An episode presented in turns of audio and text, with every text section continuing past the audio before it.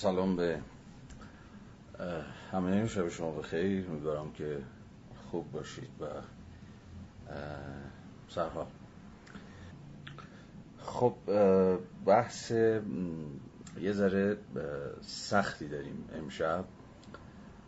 فصل بدقلقیه حالا نه اینکه فصل قبل خیلی خوش قلق بود ولی به هر حال فصل سوم که امشب قرار با هم دیگه بخونیم و چنان که خود آرنت هم در همین ابتدای فصل سوم اذعان می‌کنه. در حکم یه جور گفتگوی انتقادی یه جاهای سریح یه جاهای زمینی با میراث تفکر قرن 19 مارکسه.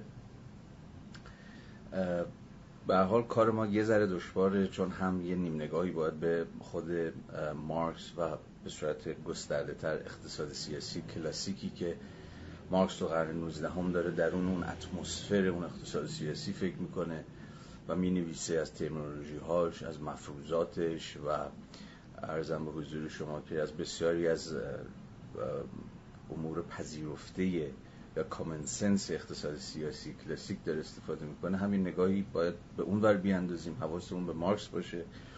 و نه فقط به مارکس. حالا خواهیم دید مثلا به اسمیت مثلا به ریکاردو و بقیه اقتصاد سیاسی دانان کلاسیک و هم طبعا باید با مواضع خود آرنت پیش بریم و چنان که روش جلسات قبل هم بود. حالا من نمی‌دونم چقدر تونسته باشم این روش رو بهش وفادار باشم و باش پیش بیام. باید هی مدام از خود آرنت هم فاصله بگیریم یه ذره آرنت رو ارزم به حضور شما از دور ببینیم یه ذره فاصله رو باهاش حفظ بکنیم. و خب این رفت و برگشت بین مارکس و آرنت و دور شدن از این دوتا و اینها یه ذره به حال کار رو دشوار خواهد کرد. ولی من امیدوارم که از پسش بر بیه به حال فصل سوم زحمت یا همون لیبر که از همین الان بگم باید جا به جا حواسمون به این معادل های مفاهیمی که به کار می‌بریم باشه. چون خیلی وقتا خود کلمه زحمت یا همون لیبر به فارسی خیلی افاده نمی‌کنه معانی رو که مثلا آرنت می‌خواد بهش نسبت بده. و خیلی از مفاهیمی که ما با ترمینولوژی های دیگری میشناسیمشون. چون ببینید الان همون مسئله لیبر خب همیشه به فارسی بدون تمایز از تمایزش با مفهوم ورک این دوتا همیشه با هم به کار رفتن دیگه. معادل هم و جا به جا به جای هم به کار رفتن. ورک و لیبر و خب کل این فصل تقلای آرنت برای متمایز کردن این دوتا. که یه خط خیلی باریک این دوتا رو از هم دیگه سوا می‌کنه. مفاهیمی هم هستن که هی میریزن تو هم دیگه هی در هم دیگه نشت می‌کنن. و خب این باز کار ما رو دشوار می‌کنه. یعنی گوشمون به مفهوم زحمت در مقام معادلی برای لیبر خیلی عادت نداره. حالا وقتی وارد متن بشیم خودتون به سراحت و خیلی روشن این قضیه رو خواهید دید. بنابراین یه جد و جهد مضاعف چیزی بیش از جلسات قبل اختضا می‌کنه برای اینکه بتونیم همراه بشیم با ترمینولوژی آرنتی تا بفهمیم که بنده خدا چی می‌خواد بگه و اصلا حرف حسابش چیه. بنابراین یه ذره آشنا زدایی لازمه همین ابتدای کار من این رو گوشزد بکنم. یک آشنایی زدایی خیلی جدی. لازمه که هر کجا که مفهوم زحمت رو میشنوید حواستون باشه که دارید همون مفهوم متعارف لیبر رو که همیشه به فارسی به کار ترجمه شده میشنوید. این نکته حالا به یه معنایی روش شناختی خیلی خیلی ضروریه برای این فصل سه. و نه فقط فصل سه تا انتهای کتاب این تمایز خب خیلی پررنگ میشه. از همون ابتدای کتاب آرنت به ما گفته بود که می‌خواد بین labor و work action تفاوت بذاره تفاوتی که خب همیشه کم رنگ بوده یا بعضا در تاریخ تفکر غربی نادیده گرفته شده. این مفاهیم جا به جا به کار رفتن در مقام هم ارز هم دیگه معادل هم دیگه و کار آرنت حتی در جهان انگلیسی زبان هم که خب این کتاب انگلیسی نوشته. در جهان انگلیسی زبان هم سخت بوده که اینو جا بندازه تمایز این سه تا مفهوم رو. در مقام سر رکن ویتا اکتیوا یا زندگی عملی. در فارسی این کار خیلی سخت داره این تمایز گذاری خیلی دشوارتر. حالا این هی میگم دشوار و سخت و اینا نمی‌خوام خیلی مهیب کنم یا مثلا سخت جلوه بدم یا شلوغش بکنم. قصدم این نیست. قصدم فقط تذکر همین نکته خیلی ساده اما در عین حال خیلی استراتژیک و بنیادینه که گوشتون عادت بدید به اینکه اگر مفهوم زحمت رو میشنوید حواستون باشه که دارید مفهوم لیبر رو باید به ذهنتون متبادر بشه. حواسمون به اون سایه روشنهایی که به ویژه بین لیبر و ورک هست باید باشه چون در این فصل عمده تمایز بین این دوتاست در این فصل و در فصل چهارم. حالا به هر صورت بگذاریم این چند تا حالا تذکری بود که به نظرم رسید. بد نیست. در همین ابتدا من با شما به اشتراک بذارم. اما بریم سراغ خود فصل سوم. در همین ابتدا خب آرن تکلیفش رو روشن می‌کنه و خودش به ما به قدر کافی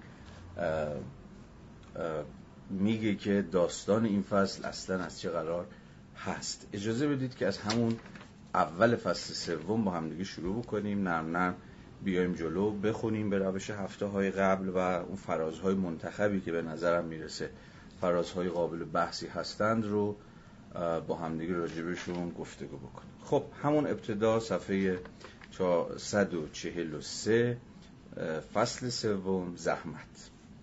در این فصل کارل مارکس آماج نقد قرار می‌گیرد این کار در روزگاری که در آن به سر می‌بریم کاری تلخ و ناگوار. در روزگاری که در آن به سر می‌بریم حواستون باشه دیگه. سال در واقع یه جور نیمه دوم دهه 1950 زمانی که آرنت در این کتاب می نویسه حالا سال 1958 منتشر میشه. ولی باید حواستون باشه تو اون حال و هواست. به ذهنتون متبادر کنید دیگه. بعد از جنگ جهانی دوم در دل جنگ سرد مارکسیزم یک نماینده یا یک سخنگوی رسمی داره. مارکسیسم لنینیست در شرق پیروز شده. نصف دنیا یه جورایی دستشه. ایدولوژی مارکسی به نظر ایدولوژی حاکم می‌رسه. حتی به یک تعبیر ایدولوژی هژمونیکه. حتی در نیمه غربی جهان که مارکسیزم حالا با همه ورژن هاش ظاهرا پیروز نشده و قدرت رو به دست نگرفته و هنوز سرمایه داری. یا لیبرال دموکراسی های غربی حاکمن حتی در اون جوامع هم مارکسیسم یه گفتار بسیار هژمونیکه در قالب احزاب و گروه ها و جنبش های مختلفی در خود غرب هم دست بالا رو داره. این یک در واقع تصویرسازی خیلی خیلی کلی از حال و هوایی که متن داره توش. نوشته میشه. من بارها محض یادآوری خدمتون گفتم که یکی از در واقع نکاتی که همیشه حیث متدولوژیک باید حواستون باشه context تولید متنه. یعنی اون موقعیت تاریخی که متن داره از درون اون میجوشه و برای فهمش همواره باید اون بستر و اون context تولید اثر رو حواسمون باشه که تو چه مختصاتی. خب اجازه بدید پیش بریم. این کار در روزگاری که در آن به سر می‌بریم کاریست تلخ و ناگوار. در روزگاری که جمع کثیری از نویسندگانی که زمانی با وامگیری عیان یا نهان از ثروت عظیم اندیشه ها و بصیرت های مارکس امرار معاش می‌کردند بران شده اند که به کسوت مخالفان حرفه‌ای او درآیند. و در این روند یکی از آنها که اجالتا چندین نسل از نویسندگان را که مارکس ناناور آنها بوده از خاطر برده است حتی کشف کرده که خود کارل مارکس قادر به امرار معاش نبوده است. حالا این این فرازها که فرازهای جوری کناییه. داره میگه که در نیمه دوم در 1950 حالا به صورت مشخص در غرب یه جور موج نقادی مارکس طبعا از اردوگاه راست و شاید از جانب بخشی از مارکسیست های تجدید نظر کرده یا از مارکسیسم بریده یا یه چیزهای شبیه به این شروع کردم به نقادی مارکس. نقادی که ارزم به حضور شما آرند در همینجا می‌خواد بگه که راه من از این نقادی ها سواست و راه و رسم خودم رو در نقادی پیش خواهم گرفت. حالا جای کنایه میندازه به کسانی که سالهای سال با مارکس نون خوردن. مارکس و مارکسیزم و چه می‌دونم اینجور چیزا کار کاسبیشون بوده.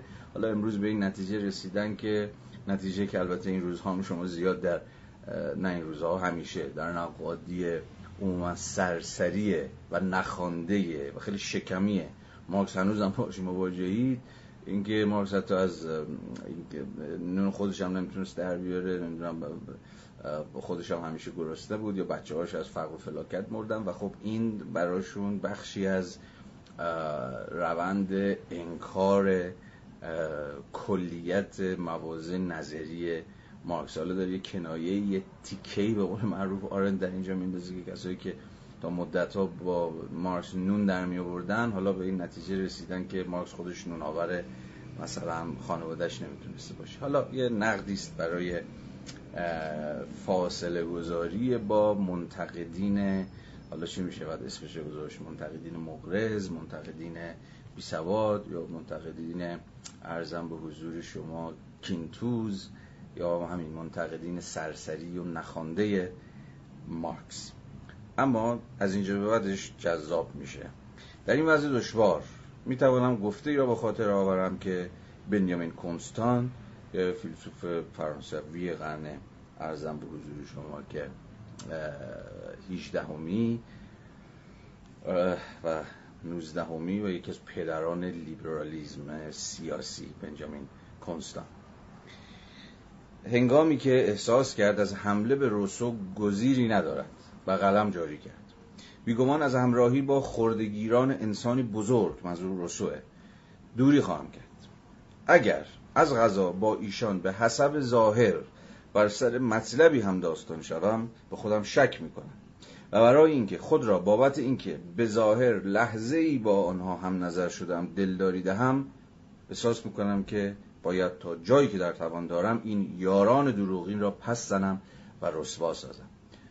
خب رضا خیلی فراز جذابیه به نقل از بنیامین کنستان. که عملا داره موضع خود آرن در قبال مارکس رو توضیح میده. به این معنا که نقادی مارکس نقادی من یعنی آرنت در این کتاب علیه مارکس خیلی فرق می‌کنه با نقادی کسانی که حالا به هر تعبیری و به هر انگیزه ای دارن مارکس رو نقد می‌کنن. اصلا نقد من متفاوت از نقد اونها و اگر یه جایی هم مثلا با اونها بر حسب تصادف همراه و هم جهت و ظاهرا هم عقیده شدم تلاشم اینه که هی با اینها فاصله گذاری بکنم و این یاران دروغین رو از خودم دور بکنم. حالا اگر این قضیه بر ما هم اهمیتی داشته باشه که فکر می‌کنم احتمالا اهمیت داره اینه که بنده نوعی یا حالا شمای نوعی نمی‌دونم اگر در اینجا کارمون به نقادی مارکس کشید که حتما خواهد کشید و اساسا باید کارمون به نقادی مارکس بکشه چون طبیعیه که باید با هر متفکری حالا هر چقدر مهم هر چقدر تعیین کننده هر چقدر استراتژیک و هر چقدر شما باش همدل و هم نظر باشید حالا در خطوط کلیش همواره این فاصله گذاریه که فاصله گذاری انتقادیه که امکان گفتگو میده امکان فهم رو فراهم می‌کنه و اصلا از قبل نقده که میشه به اون هسته سخت ایده وفادار بود. وگرنه میشه تکرار مکررات و تبدیل کردن این متفکر به یک حالا به یک استوره یا به یک بابایی که مثلا میشه باش هویت گرفت یا خود خود آدم خودش رو بهش بچسبونه که احساس بکنه مثلا بندم بله یا هر چیز شبیه این که خب در حال بابایی مثل مارکس در تاریخ ما خودتون بهتر از من می‌دونید همیشه رسم بوده. من فکر می‌کنم که می‌شود همچنان گرایش های چپگرایانه داشت همچنان دغدغه عدالت رو داشت به جد به برابری فکر کرد و در این حال منتقد مارکس بود. دست کم در بسیاری از فرازها و نقاط که البته میباید مسرح و میباید دقیق و میباید مستند و سرش سخن گفت. اما این نقد احتمالی که البته چیزی بیشتر از احتمالیه به هر حال با نقد دست راستی یا نقد از جنس نفی انتظایی اردوگاه راست یا لیبرال یا نمی‌دونم محافظه کار یا هر چیز دیگه شبیه به این زمین تا آسمانی فرق می‌کنه. این یه نقد ایمننته یه نقد درونیه. این در عین حال یه جور تقابل شاید بشود اسمشو گذاشت وفاداران است. و باید اینها رو لحاظ کرد. یعنی می‌خوام بگم جنس نقد هم نقد کسی چون مارکس توسط کسی مثل من حالا نه اینکه من مثلا خبریه ولی به حال اساسا متفاوت خواهد بود با دیگر جریان ها و دیگر سنت های نقادی مارکس و مارکسیزم و غیره و غیره. فقط با این تذکر که دیگه آخرین تذکرم باشه فکر می‌کنم این نقد ایمننت این نقد درونی این نقد مارکس از منظری مارکسی اتفاقا و دست برغزه باید به مراتب رادیکالتر به مراتب آشتی پذیرتر و به مراتب جدیتر از هر نقد بیرونی باشه. یعنی در واقع دوستان باید خیلی جدیتر همدیگر رو نقد بکنن. و نباید نقد همدیگر رو به دشمن یا به خصم یا به رقیب یا چه می‌دونم هر چیزی شبیه این واگذار کرد.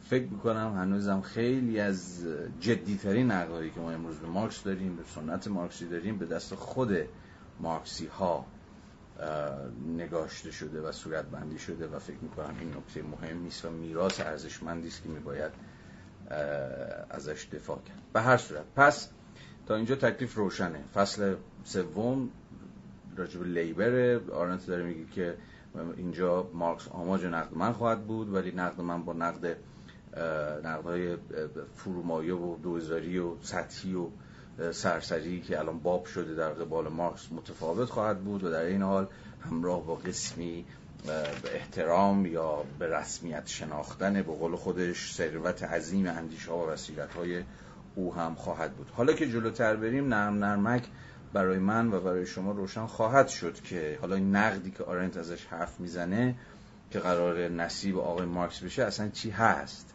و ما هم گفتگو خواهیم کرد که چقدر احیانا این نقد به نظر می‌رسه که موجهه یا کجاها احیانا غیر قابل دفاع میاد و اصلا آماج نقد باید به سمت سوی دیگری بود به خب ادامه بدیم. صفحه 144 بند یا در واقع بخش 11 هم. زحمت بدنمان و کار دستهایمان اینو داخل گیومه گذاشته چون فرازی است از جان لاک یکی از پدران بنیانگذار لیبرالیزم به نقل از ارزم به حضور شما که رساله دوم در باب حکومت مدنیش که به فارسی هم خوب ترجمه شده و کتاب بسیار مهم و استراتژیک و تعیین کننده در فلسفه سیاسی در عین حال مفروضات جان لاک و به تعبیری لیبرالیزم کلاسیک یا لیبرالیزم اولیه قرن 17 همی رو در قبال خود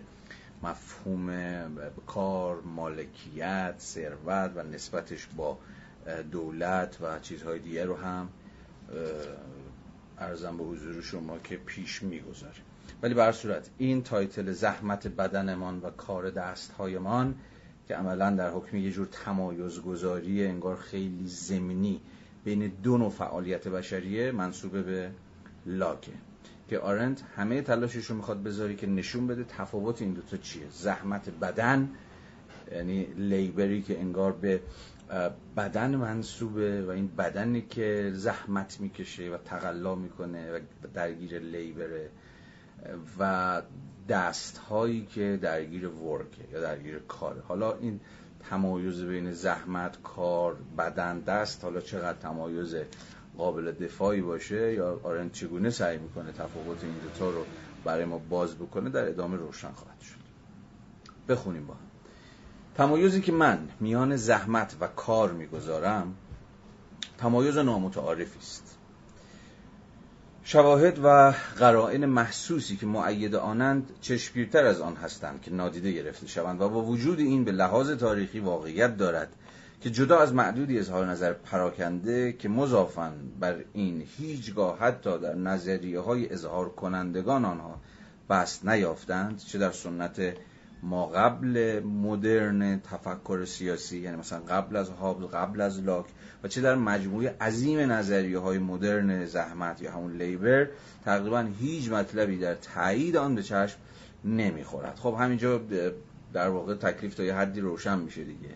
از این حیث که ما با یک ادعای خیلی محجور و ارزم به حضور شما به قول نامتعارف سر کار داریم. چون همیشه و حتی تا همین الان هم حتی بعد از وضع بشر آرنت هم عموما تمایز بین لیبر و ورک تمایز ارزم به حضور شما که چشمگیری نبوده. یا تمایزی نبوده که کسی خیلی بخواد روش وقت بذاره و تلاش بکنه که اینجور از هم دیگه سوا بکنه. نه قبل از آرنت خیلی باب بوده و نه بعد از آرنت. یعنی می‌خوام بگم حتی این تلاشی که آرنت هم به خرج داده خیلی نگرفته. خیلی خیلی جا نیفتاده در تفکر مدرن حالا چه در شاخه فلسفی سیاسی سیاسی چه در حتی جامعه شناسیش و چیزهای شبیه ولی بر صورت ما قراره که با این ادعای به قول خود آرنت نامتعارفش همراه بشیم ببینیم داستان از چه قرار. خب پس خودش هم ازام می‌کنه که این قضیه خیلی در حاشیه بوده همیشه و کسی توجهی بهش نشان نداده. با این حال در برابر این قلت شواهد تاریخی یک شاهد بسیار بیین و سرسخت وجود دارد و آن همین واقعیت ساده است که همه زبانهای اروپایی در هر دو شکل قدیم و جدیدشان برای افاده آنچه ناگزیر شده این فعالیتی واحد محسوبش کنیم دو کلمه دارند. که ریشه آنها ربطی به هم ندارد و این کلمات را با وجود کاربرد مستمرشان به صورت کلماتی مترادف همچنان حفظ کردند. خب ادعای آنت در همین ابتدای کار خیلی ساده است. میگه بله هیچ وقت تفاوتی بین این دوتا مقال نبودیم بین لیبر و ورک. نظریه هم براش نداشتیم. همیشه اینها رو هم ارز همدیگه مترادف همدیگه به کار بودیم اما یه شاهد خیلی دم دستی و ساده و در عین حال سخت جان وجود داره و اینکه ما دو تا مفهوم داریم. یعنی در خود زبان تمایز بین لیبر و ورک تمایز جدیه. یعنی به یک معنایی زبان که گویای به تعبیری در به واسطه در همتنیدگیش با زندگی واقعی و ملموس انزمامی ساخته شده تمایز بین لیبر و ورک رو به رسمیت می‌شناسه و برای همین هم هست که سالهای ساله که دو تا مفهوم براش داره. حالا ما هم در فارسی از قبل تمایز بین زحمت و کار یا بعضا حتی در معادل مثل زحمت کشان یا رنج بران و این طرف کارگران به زبان بی زبانی تفاوت اینها رو به رسمیت شناختیم. ولی این تفاوت در زبان که یه جور حالا باستاب یا رفلکشن یا در نتیجه در هم تنیدگی زبان با خود واقعیت ساخته شده به ساحت نظریه در نیامده. زبان این تمایز رو به رسمیت می‌شناسه و ما در مقام کاربران زبان لیبر ورک رو متفاوت از هم دیگه به کار می‌بریم. اما نظریه براش نداریم که توضیح بده حالا واقعا تمایز تو چی هست. و از اون مهمتر این تمایز چه اهمیتی داره؟ یا به تعبیر دیگه اصلا اهمیتی داره؟ چون به هر حال آرنت ادعاش این نیست که صرفا یه تمایز زبان شناختی رو کشف کرده. خواهد بگه این تمایز زبان شناختی ناشی از یک تمایز و یک تفاوت یک اختلاف سطح در خود واقعیته و در عین حال پر از پیامدها و اثراتی است. چه برای سیاست چه برای اقتصاد چه برای آینده انسان آینده نمی‌دونم جهان صنعتی یا پسا صنعتی خود جامعه سرمایه‌داری و هزار و یک نکته دیگه. خیلی خوب. پس تا اینجا تکلیف تا یه حدی ارزم به حضور شما که روشنه. این تمایز به آرنت هست مستاقش هم و در واقع معیدش هم خود این تفاوت این دوتا واژه از هم دیگه. البته بدون که این تمایز به یه جور رفلکشن تبدیل شده باشه به یه جور تعمل نظری برای موجه سازی. بیاد یه صفحه اینور صفحه 145 پاراگراف دوم.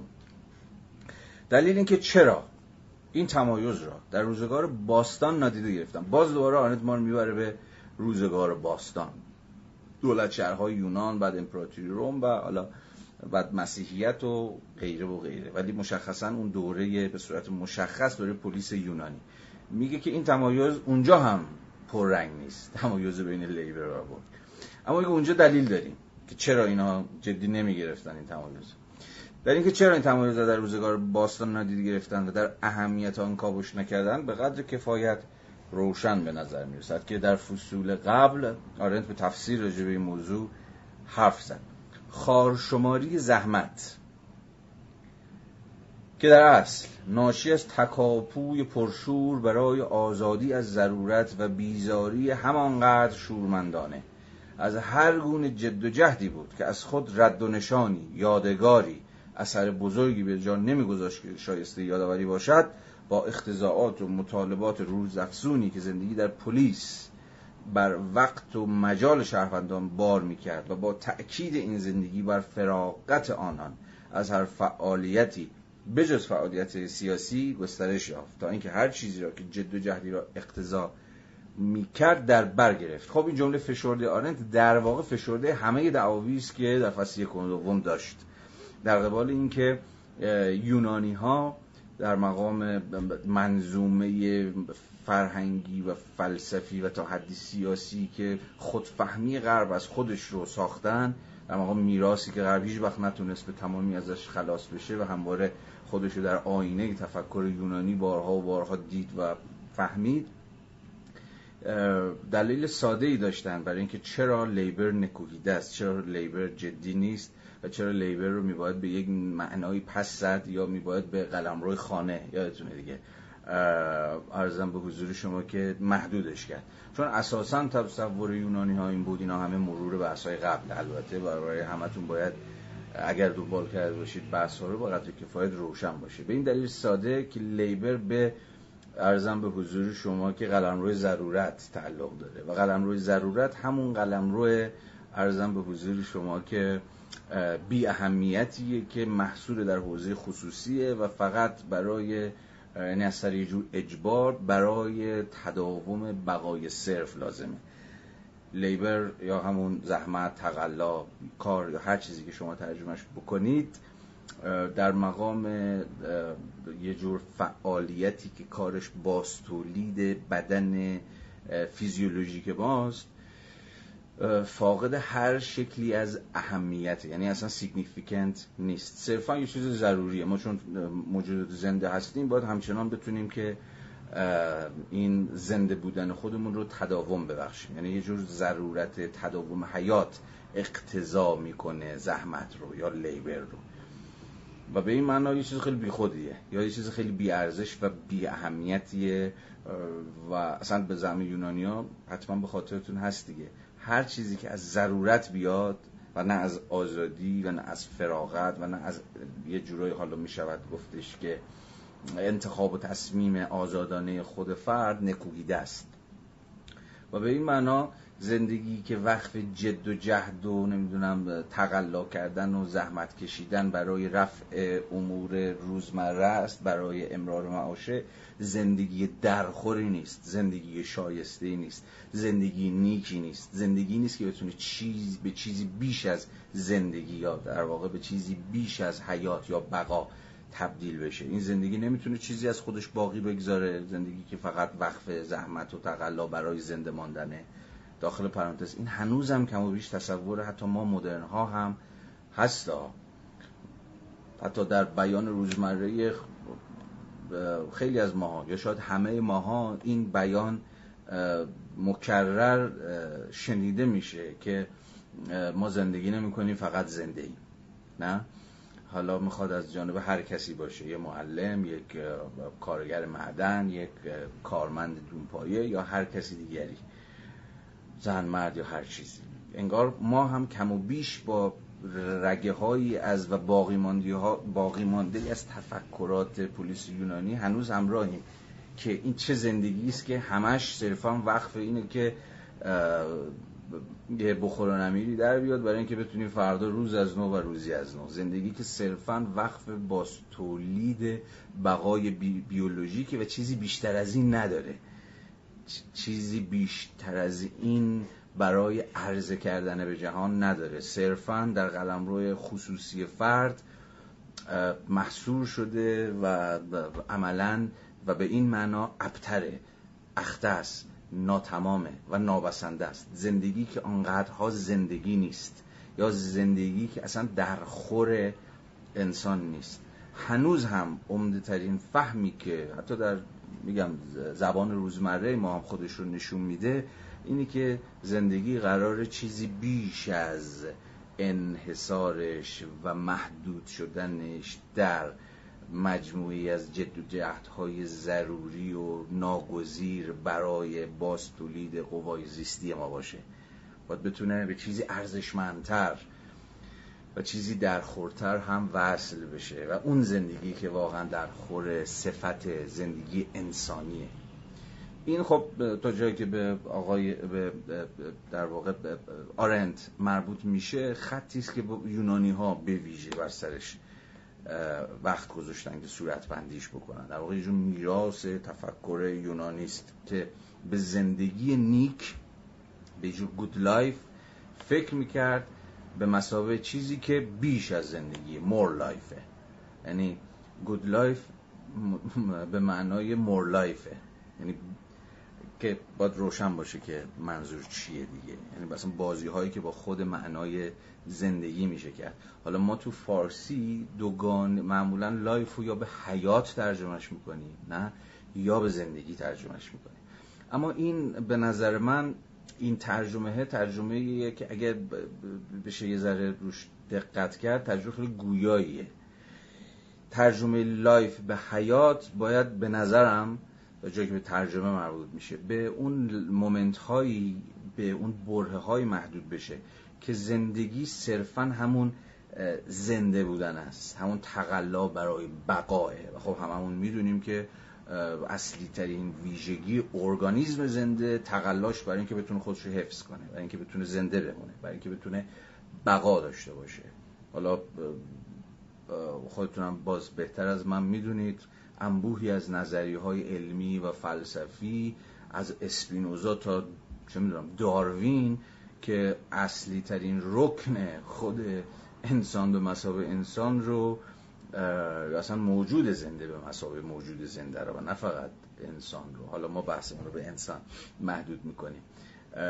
در میلش یا اشتیاقش به حفظ خودش صورت بندی کردن. همون چیزی که مثلا توی حالا نمی‌خوام وارد طول تفصیلش در نظر فلسفی و علمی و غیر و غیره بشم ولی داشتم از این می‌گفتم که ترجمه life به حیات به نظرم در فارسی گویای همین لحظه است. جایی که life چیزی نیست جز همین میل به بقا همین گرایش درونی ارگانیزم یا هر موجود زنده ای از جمله انسان به اینکه خودش رو تداوم ببخشه. اما وقتی life رو به زندگی ترجمه می‌کنیم انگار به همون چیز نظر داریم به more life ه. اون وجهی از زندگی وجهی که باز از درون خود زندگی میاد و البته به اتکای فرهنگ و ارزش های فرهنگی در هر دورانی تکمیل میشه یا اصلا صورت و معنا پیدا می‌کنه اون وجهی از زندگی که قرار چیز چیزی بیش از بقا باشه. همون more به این معناست که میگم more life حالا در ادامه هم خواهیم دید که مثلا این تفاوت رو خود آرنت بین دو تا مفهوم از زندگی در یونانی ها بحث می‌کنه زوئه و بایوس. که خب می‌دونید به ویژه در چپ اندیشه های چپ معاصر و باز به ویژه در نزد کسی مثل جورجو آگامبن تمایز بسیار مهمیه. از یه طرف زندگی زوه است. زوه همون وجه عام و مشترک زندگی یا همون زنده بودن یا همون بقا نزد همه موجودات زنده است. زوه که انسان هم داره حیوانات هم دارن گیاهان هم دارن نباتات هم دارن. این زوه رو همون حیات رو که اگر حالا به عرستو هم فرصت می داشتیم که نداریم اگر فرصت می داشتیم به عرستو هم برگردیم مثلا به رساله درباره نفسش می‌شد اینها رو خیلی خیلی دقیق نزد عرستو هم دنبال کرد بشه خیلی مستند. ولی فعلا همین اندازه از من بپذیرید که زوئه واجد اون وجه مشترک حیات نزد همه موجودات زنده است. اما بایوس باز خود زندگی در واقع اون وجه یا اون فرم مشخصا انسانیه یا اون فرم درخور انسان از زندگیه.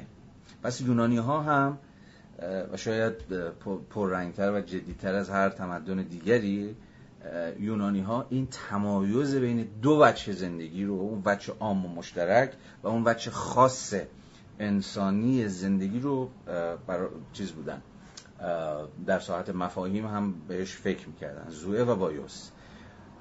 حالا اگر این تمایز بین حیات و زندگی در فارسی هم تمایز معناداری باشه یا ما سعی کنیم که بهش معنا ببخشیم به نظرم به نقطه درستی رسید.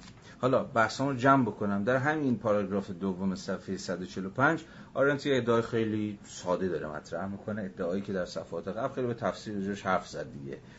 و اینجا دیگه عملا داره خیلی فشرده و متراکم دوباره ادعاشو مطرح می‌کنه.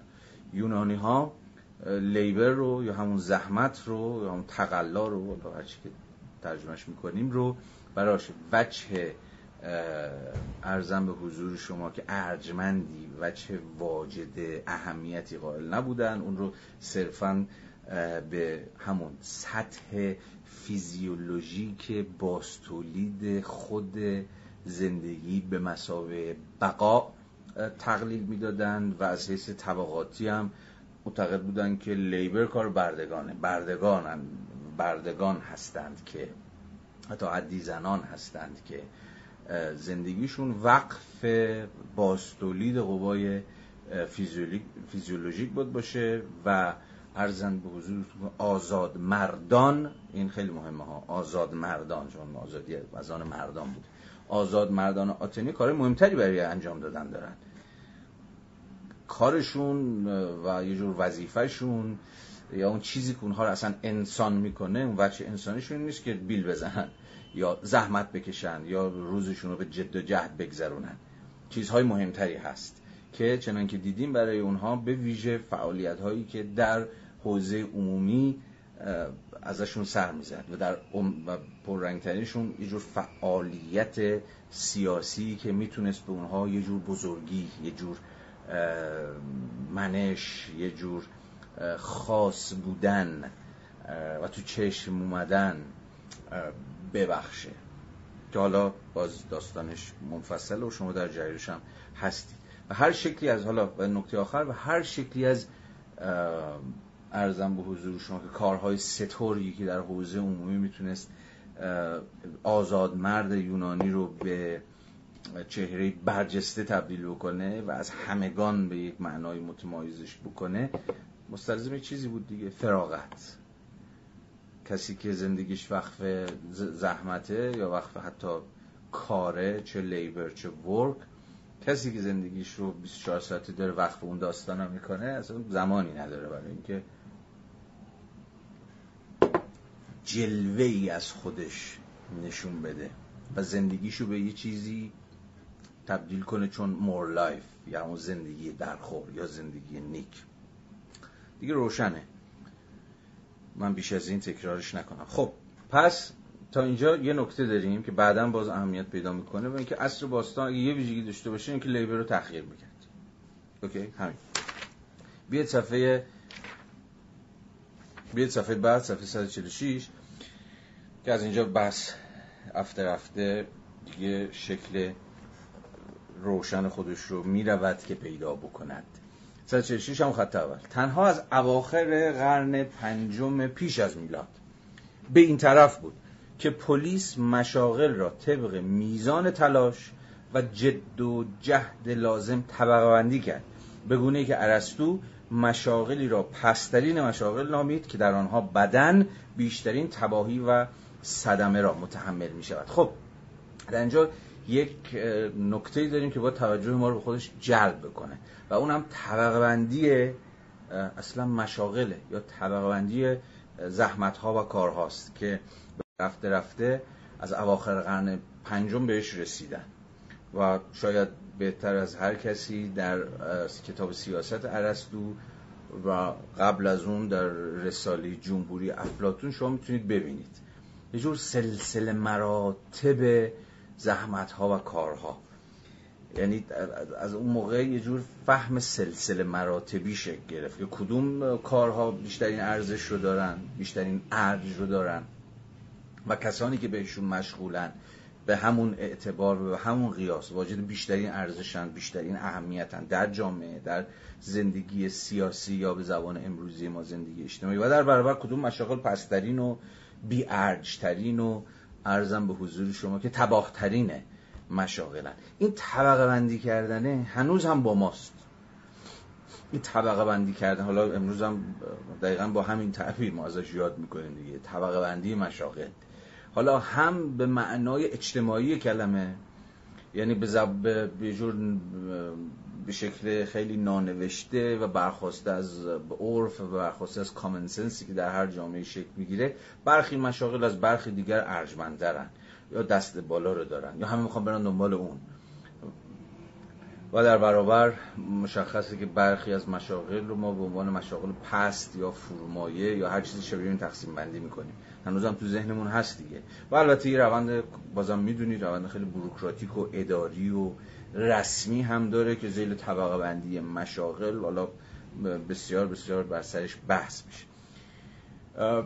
در واقع تمایز در ادامه باز بهش برمیگردیم. تمایز لیبر و ورک در واقع به یه معنای طبقه بندی فعالیت های انسانی هم هست.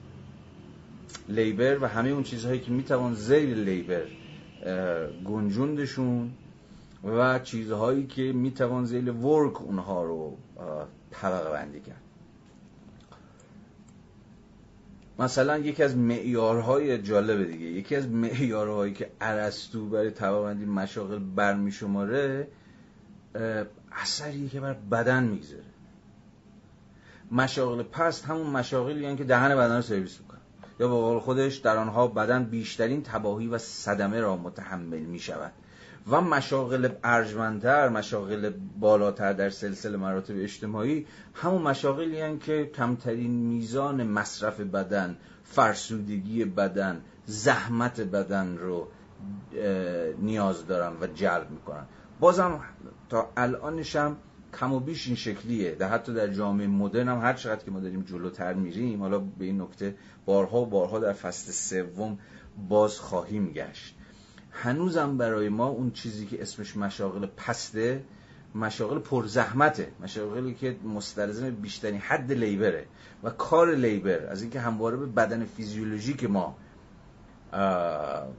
مربوط میشه یا همواره مستلزم مصرف قوای فیزیولوژیک بدن ماست بدن رو مصرف می‌کنه. لیبر کارش مصرف کردن بدن و همه قوای بدنه. و به این اعتبار بدترین اشکال فعالیت انسانی همون لیبرها یا همون زحمتهایی هستند که به زبان خیلی ساده ای که ما تو فارسی هم به کار رست طرفو می‌کشه. خب ما ما معادل های بسیاری هم براش داریم دیگه. تو باز دوباره برگردیم به زبان روزمره چون خیلی مهم میشه. خود زبان. ممکنه نظریه براشون نداشته باشیم. ولی زبان طبیعی همون زبان روزمره که در نسبت انزمامی و واقعی مردمان ساخته شده. یعنی خود مردمان به شکل خیلی خود انگیخته این مفاهیم ساختن برای توضیح دادن یا برای کار کردن با وضعیتی که توش یا باهاش یکی بودن. مثلا اگه فعله نمی‌دونم عمله رنجبر زحمتکش همه این مفاهیمی که ما مثلا شاید در این صد سال اخیر در نتیجه فرندهای صنعتی شدن و دگرگونی در سازمان اجتماعی کار ساختیم ابدا کردیم یا بعضا از این ور ور گرفتیم هر کدوم از اینها گویای شأن عرضم به حضور شما که مشخص کار کردنن. احتمالا منظورمون از فعله دقیقا کسیه که حین کار رسش کشیده میشه یا دهنش سرویس میشه یا یا عمله یه چیزه یا رنجبر یه چیزه یا زحمتکش یه چیزه یا کارگر یا پرول پرولتر. اینها هیچ کدوم معادل همدیگه نیستن. ما ممکنه به شکل شلخته و سرسری اینها رو معادل همدیگه به کار ببریم. ولی میشه نشون داد در سازمان اجتماعی کار و تولید این مفاهیم متمایز از هم دیگن و هر کدومشون به وضعیت های متفاوتی از کار کردن ارجا میدن. یا به تعبیر یه ذره حالا مارکسی تر به جایگاه های متفاوت در مناسبات تولید مربوط میشن. من شما رو ارجا میدم به کتاب بعض طبقه کارگر در انگلستان نوشته فردریک ارزم به حضور شما انگلس. که خب یکی از اولین کتاب های انگلس سال 1844 اگه اشتباه نکنم نوشتتش. و اخیرا هم یه ترجمه خیلی خوب ازش در اومده ترجمه که مشخص براش زحمت کشیده شده به شکل آنلاین هم منتشر شده. آقای نوید قیداری ترجمهش کرده. و ارزم به حضور شما تلاش خوبی که مترجم سعی کرده بکنه حالا من خوبیاشو میگم حالا امور منفیشو اینا بماند که به بحث ما مربوط میشه یه تلاش خیلی مهمی که به نظر من مترجم در این کتاب سعی کرده به خرج بده و مستقیما بحث ما مربوط میشه که نشون بده چقدر مفاهیمی که حالا چون کتاب به انگلیسی نوشته شده. اگه اشتباه نکنم. ارزم به حضور شما که در خود جهان انگلیسی زبان و در دیگر زبان ها و از جمله حتی در فارسی ما معادله های بسیار متنوعی برای ارجا دادن و توصیف کردن اشکال متفاوت کار کردن داریم. زحمتکش و کارگر و پرولتر و رنجبر و عمله و فعله و نمی‌دونم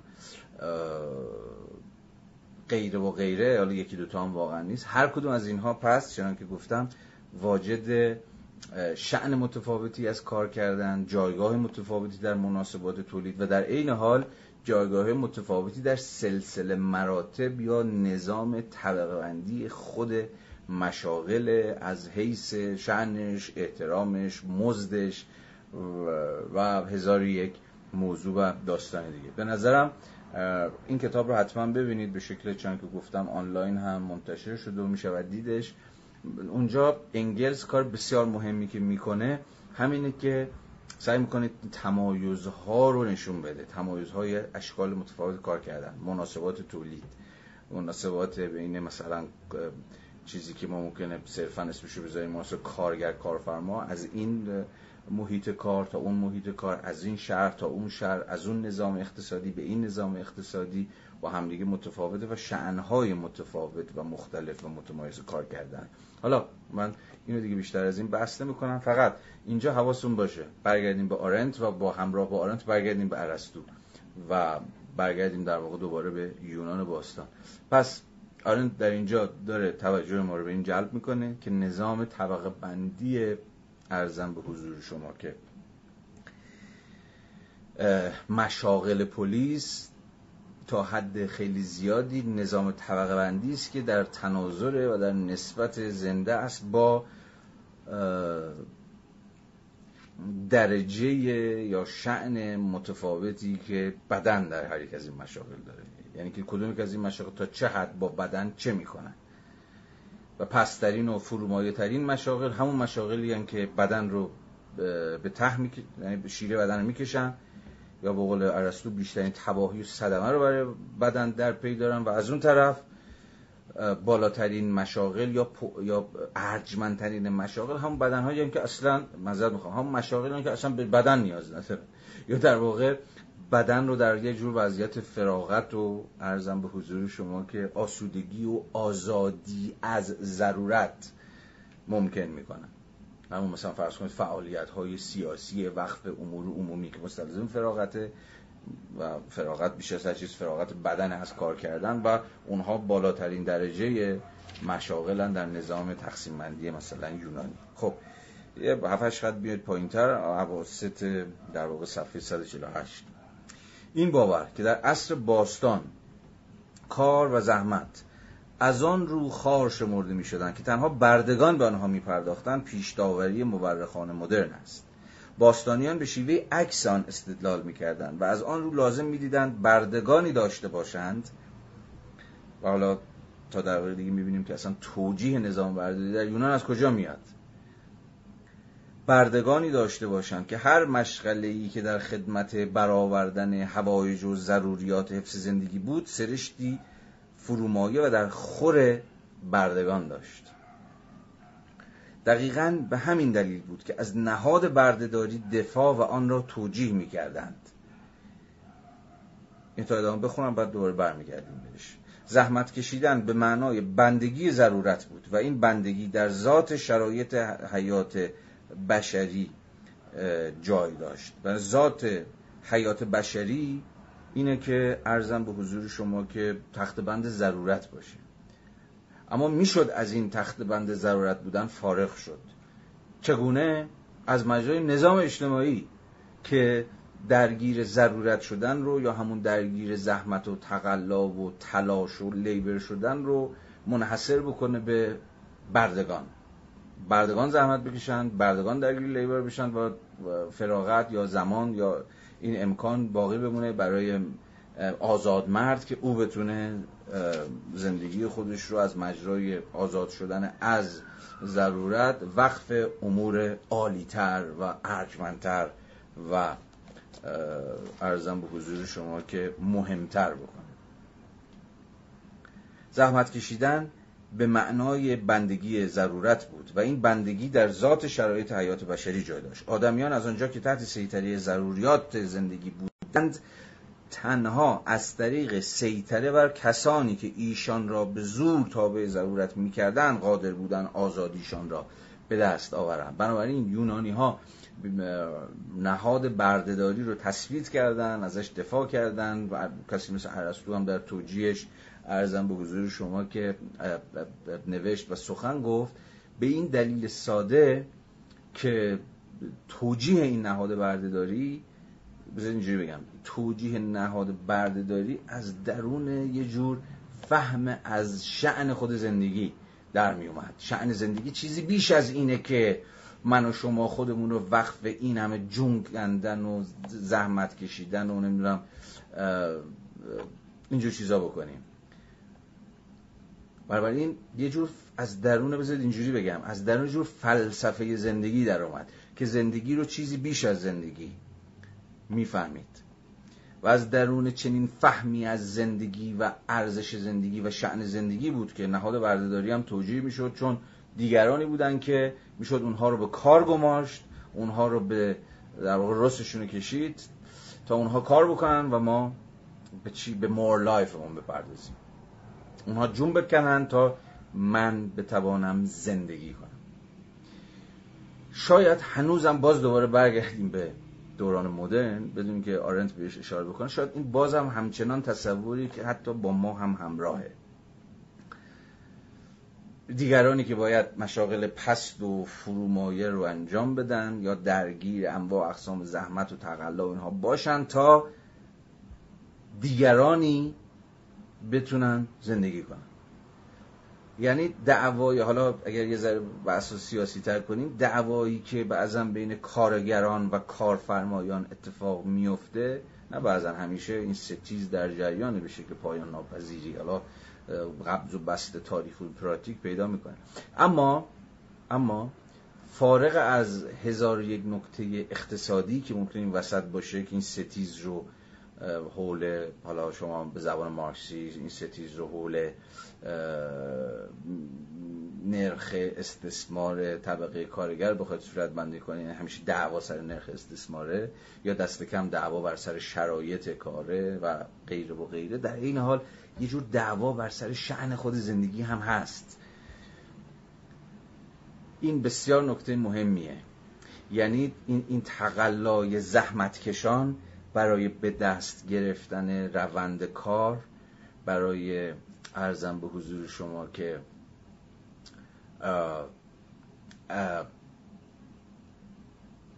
ارتقای شعن زندگیشون هم هست. یعنی زندگی که نباید همش وقف دقدقه و نگرانی و جون کندن برای لغم نون بشه. زندگی باید چیزی بیشتر از این هم باشه. توی روی کرده به صلاح اقتصاد سیاسی بورژوایی یا اقتصاد سیاسی نرمال یا اقتصادی لیبرالی هر اسمی شما روش می‌ذارید خب چیزی اینه که یه دیواد جون بکنن دیگه یه دیواد زحمت بکشن اونقدری که بتونن شکمشون رو سیر کنن نمیرن قوه خودش رو باسترید کنن فردا بیان سر کار. این ظاهرا طبیعی ترین و اصلا تقدیر زندگی دیگه.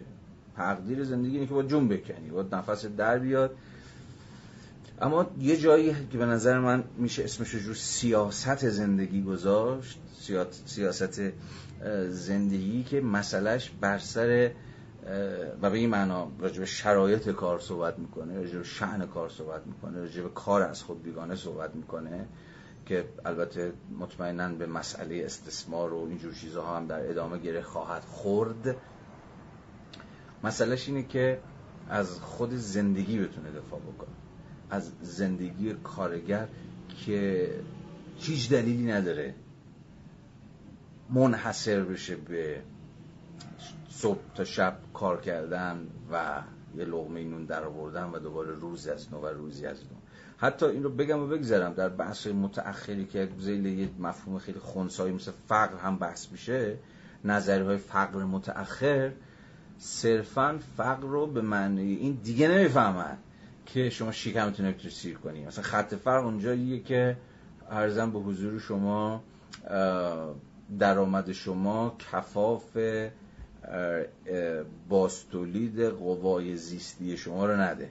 یعنی یا به تعبیر یه ذره حالا مارکسی طرف خط فرق همون نقطه ایه که شما دیگه در باستولید قوای خودت دچار مشکل میشی. یعنی درآمدت کفاف مثلا هزینه هاتو نمیده. یه چیزی شبیه این. نه بحث های مدرنتر و متأخرتر راجع به فقر صرفا فقر رو یا خط فقر رو اون نقطه به بعد نمی‌دونن که بنده یا شما یا هر کسی در باستوری خودش دچار گیر و گرفتاری میشه. بلکه فقر یه جور فقر زمان هم هست. یعنی اون جایی که طبقات یا گروه های اجتماعی یا هر چیزی شبیه به این زمان برای خودشکوفایی برای ارتقای خود برای لذت از زندگی برای پرورش قوای سوبژکتیوشون و هزار یک چیز ندارن. یعنی جور فقر زمان. این به نظر که حالا جلسات قبل صحبت کردیم راجع به اهمیتی که زمان و در واقع سیاست زمان و سیاسی شدن زمان چه برای آرنت داره گرچه به صراحت اعلام نمی‌کنه و از اون مهمتر برای کسی مثل مارکس داره. بنابراین یه جلوه و جنبه فقر جنبه فقر زمانی هم هست. جنبه ارزم به حضور شما همون فراغتی که یونانی ها دنبالش میگشتن و انقدر براشون اهمیت داشت. آزادی لحظه فراغته. و مارکس هم دقیقا همینجوری فکر می‌کنه. بارها بارها چه در این جلساتی که با هم دیگه داشتیم در جاهای دیگه من سعی کردم این نکته رو هی بکشم وسط. که فهم مارکس از آزادی هم کاملا با مفهوم زمان در هم تنیده است. زمانی که بتونه زمان از آن خود باشه. زمان حالا بحث خیلی میشه پیچیده تر و در این حال دقیق تر کرده که مسئله فضا هم بکشیم. وسط آزادی مستلزم زمانی از آن خود و فضایی از آن خوده. و بخشی از سیاست کارگری هم فقط نیست که آقا دستمزد ما رو ندادی یا نمی‌دونم دستمزد ما بره بالا یا بیاد پایین یا هر چیزی شبیه این که صد البته که مهمترین رکن مبارزات کارگریه. حالا کارگری چه می‌خواد؟ کارگر مردم باشه چه معلم باشه چه حالا هر کسی دیگری. اصلا من نمی‌خوام اون وجه پولی ماجرا رو کم اهمیت جلوه بدم. اما فکر می‌کنم که اگر این بحث رو بتونیم درست تر پیش درست پیش ببریم و رادیکالیزه کنیم این اون خواست اون مطالبه مطالبه خود زمان هم هست. مطالبه فضا هم هست. مطالبه شرایط کار هم هست. یا به تعبیری خیلی خیلی خلاصه مطالبه فراقته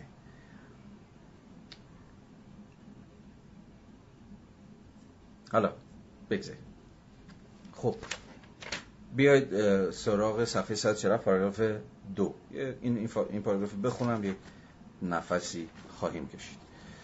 داشتم راجع به نهاد بردهداری در یونان صحبت می‌کردم و اینکه آرن توجه ما رو به این جلب می‌کنه که یونانی ها چرا و اصلا ارسطو یا قول بیشا خودمون مثل ارسطو چرا داره از نهاد بردهداری دفاع می‌کنه؟ نه به این اون دلیل که برده ارزم به حضور شما که و بردهداری یه نهاد اقتصادیه که مثل اصل مدرن در خدمت تولید ثروته و تولید کار ارزونه. یا ارزم به حضور شما که بیگاریه. گفتم اگر با روایت آرنت همراه بشیم اگر با روایت آرنت همراه بشیم جاستیفای کردن نهاد برده در, در یونان از دل فهمی ناظر بر معنای خود زندگی در می اومد اینجا خود آرنت دوباره به این موضوع برمیگرده. نهاد بردهداری پاراگراف دو صفحه نهاد بردهداری در عصر باستان ولی نه در روزگار متأخر حواستون باشه. یعنی در عصر فئودالیسم که نهاد بردهداری کاملا در خدمت به مسابقه کار ارزان یا حتی یه جاهایی قسمی بیگاری کشیدن در خدمت تولید ثروت بود و عملا از درون یه جور توجیه اقتصادی در میومد در عصر باستان وسیله برای کار ارزان یا ابزاری برای بهره کشی به قصد سود نبود. بلکه تلاشی بود برای بیرون گذاشتن زحمت از دایره شرایط زندگی انسان. بردهداری بود و برده وجود داشت. برای اینکه شما دیگه مجبور نشید زحمت بکشید اون انجام بده برده. تا من به کار مهمترم برسم. بازم یادتون بیاد که و اشاره من رو به خاطر بیارید که اگر خیلی بیرا نگفته باشم این فهم هنوزم با ما هست. به اشکال مختلفی. آنچه میان زندگی افراد بشر و دیگر اشکال زندگی حیوانی مشترک بود بشری محسوب نمی‌شد. یعنی خود لیبر چون مشت... به یک معنایی یا همون زندگی وقف ضرورت و ضرورت به مسابه ارزم به حضور شما تقلا برای صرف بقا هم انسان ها می‌کنن هم دیگر موجودات هم حیوانات جاندارا پس این این انسانی نیست. انسانی نیست. چون مشترک بین همه است. همه موجودات زنده است. آنچه میان زندگی افراد بشر و دیگر اشکال زندگی حیوانی مشترک بود بشری محسوب نمی‌شد. این امر در ضمن دلیل این نظریه یونانی نیز بود که طبیعت بردگان غیر بشری است. نظریه که سخت در معرض بدفهمی قرار گرفته است. حالا آرن سعی می‌کنه مثلا یه ذره تعدیل بکنه بردهداری و توجیه یونانی از بردهداری رو. ارسطو که در کمال سراحت از این نظریه دفاع کرد یعنی از نظریه بردهداری و سپس در بستر مرگ بردگانش را آزاد ساخت. چه بسا آنقدر که اهالی اصل مدرن تصور می‌کنند به طرزی نامنسجم یا آری از سازگاری درونی رفتار نکرده باشند. او منکر آن نبود که بردگان می‌توانند انسان باشند. می‌توانند انسان یعنی توانش رو دارن که انسان باشند یعنی برده بودن در ذاتشون نیست یا در طبیعتشون نیست یا در خمیرمایشون نیست بلکه یه, توانشیه که برده می‌تواند آزاد باشه و به واسطه آزاد شدنش می‌تواند به مرتبه بالاتری از انسان بودن برسه. اما نکته اینجاست او منکران نبود که بردگان می‌توانند انسان باشن بلکه تنها مخالف این بود که بر افراد نوع انسان مادام که تماما تابع ضرورتند کلمه انسان اطلاق شده پس مادامی که یه برده در یونان همه زندگیش وقف تقلا و زحمت تازه برای دیگری بود نمی‌تونست انسان باشه یا نمی‌تونست زندگی درخور انسانی داشته باشه. ولی این به این معنا نبود که برده نمی‌توانست آزاد بشه. حالا چه ممکن بود اربابش آزادش کنه؟ دست کم در روایت آرنت ارسطو وقتی که داشت میمرد بردگان خودش رازاد کرد.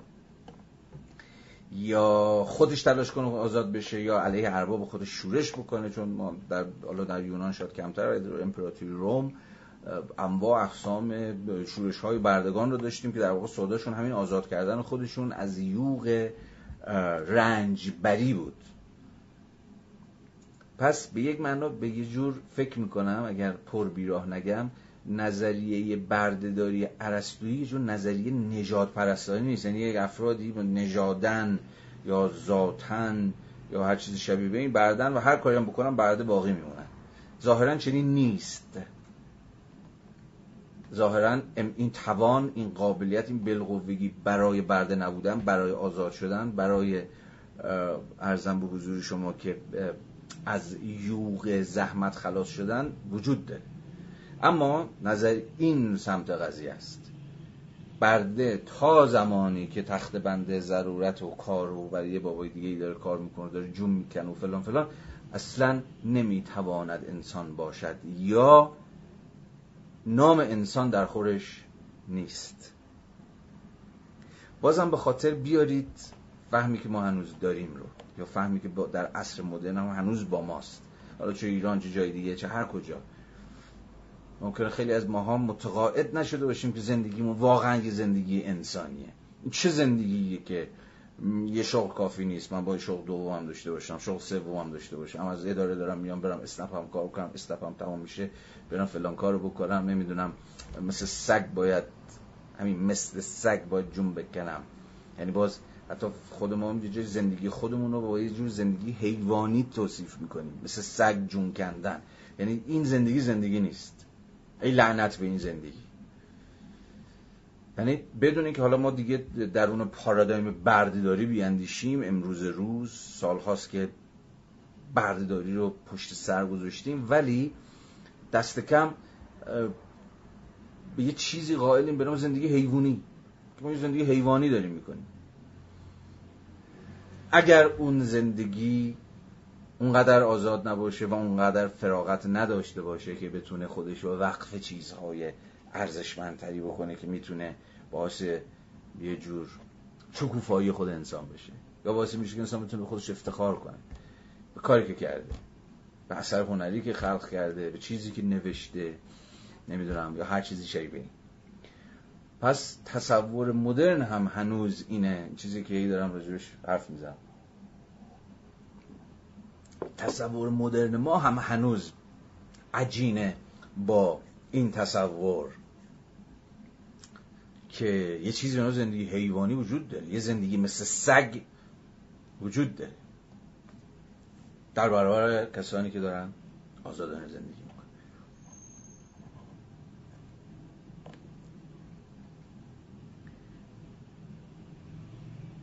حقیقت دارد.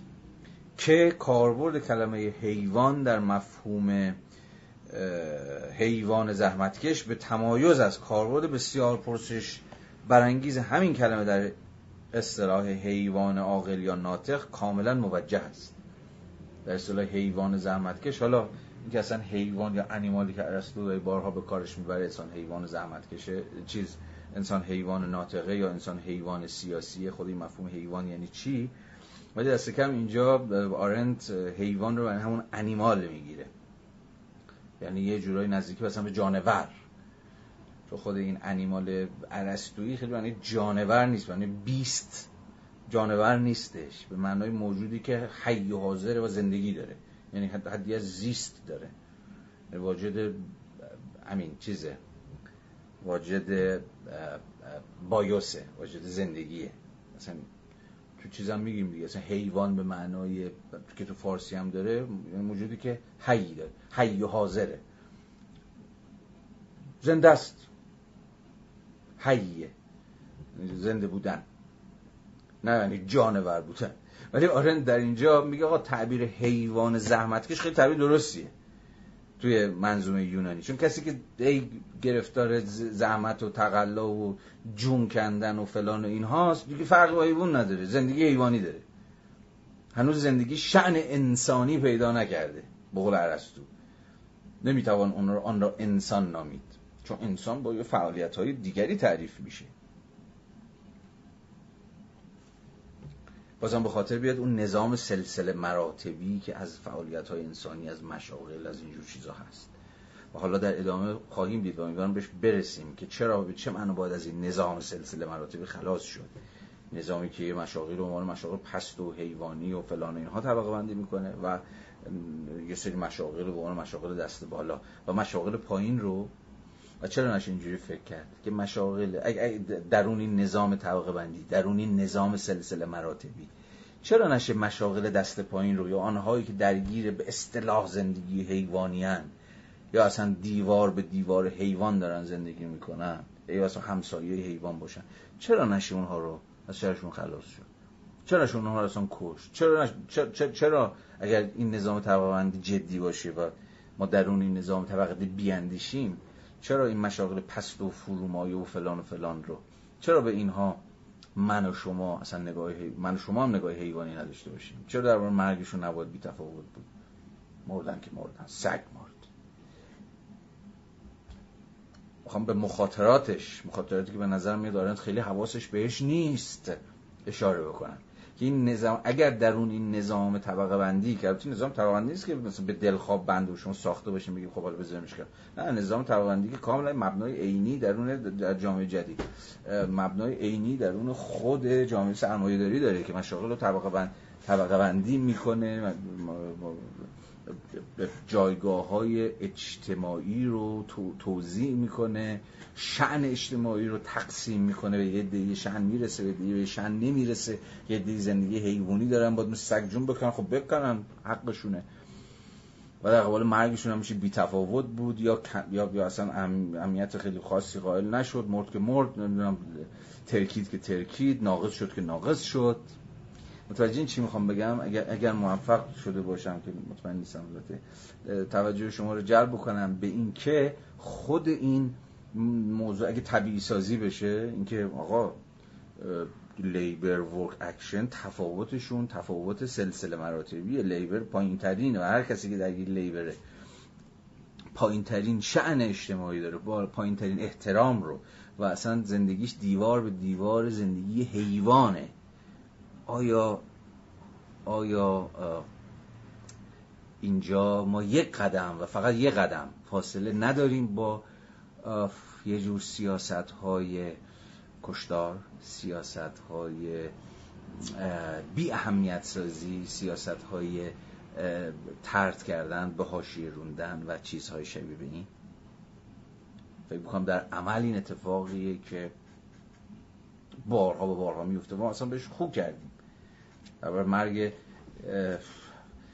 یه کارگر که توی ارزم به حضور شما که معدن داره زندگی می‌کنه و خب همه زندگیش همین جون کندن و تقلا کردن برای یه نونه و به این معنا چیزی نداره.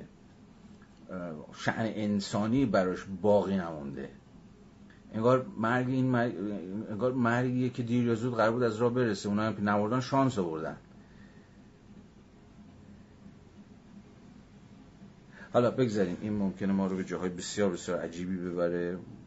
و در این حال به نظرم بسیار راهگشا همون جایی که می‌تونیم راه خودمون رو از میراث ارسطوی آرنتی جدا بکنیم و نقدی از خیلی رادیکال و خیلی جدی و خوبنده بر خود نظام توزیع شعنها و احترامهای زندگی انسانی وارد بکنیم. نظام طبقه بندی مشاغل و فعالیت های انسانی در این حال نظامیه که به یک معنایی به ما میگه که کی می‌تونه زنده بمونه کی نمی‌تونه زنده بمونه. یا زندگی کی بیشتر ارزش داره زندگی کی کمتر ارزش داره. زندگی کی یه زندگی حیوانیه زندگی کی زندگی انسانیه. و ما رو اصلا این نظام می‌بره به سمت دوباره تقابل یا تمایز در این حال انسان حیوان. خب. لطفا صفحه 148 پاراگراف دوم. با این همه در نظر اول شگفت انگیز است که عصر مدرن عصری که همه سنت ها را باجگون کرده است عصری که مرتبه سنتی عمل و نظر را همانقدر باجگون ساخته که مراتب سنتی در درون خود زندگی وقف عمل را وارونه کرده است عصری که زحمت را به عنوان سرچشمه همه ارزش ها بزرگ داشته و حیوان زحمتکش را به مقامی برکشیده است که سنتا از آن حیوان ناطق بود باری در بادی نظر شگفت آور است که چنین اصری حتی یک نظریه هم تر نکرده است که در آن حیوان زحمتکش و انسان سازنده همون باز دوباره تمایز لیبر و ورک زحمت بدنمان و کار دستهایمان آشکارا از هم متمایز شده باشد. در اینجا آرنت شکل خیلی فشرده دگرگونی که در گذار از عصر حالا باستان یا جهان سنت یا چی که شما اسمشو می‌ذارید به جهان مدرن اتفاق افتاده. خیلی سریع چیز می‌کنه. خیلی سریع بر میشماره. دوتاش خیلی برای ما مهمه. یکی اینه که اصلا تمایز این دوتا کامل تمایز عمل و نظر تمایز زندگی عمل ورزانه و زندگی نظر ورزانه دگرگون شده. عصر مدرن دیگه اهمیت ظاهرا اگر با خط آرنتی بریم جلو که من از خط درستی هم هست برخلاف جهان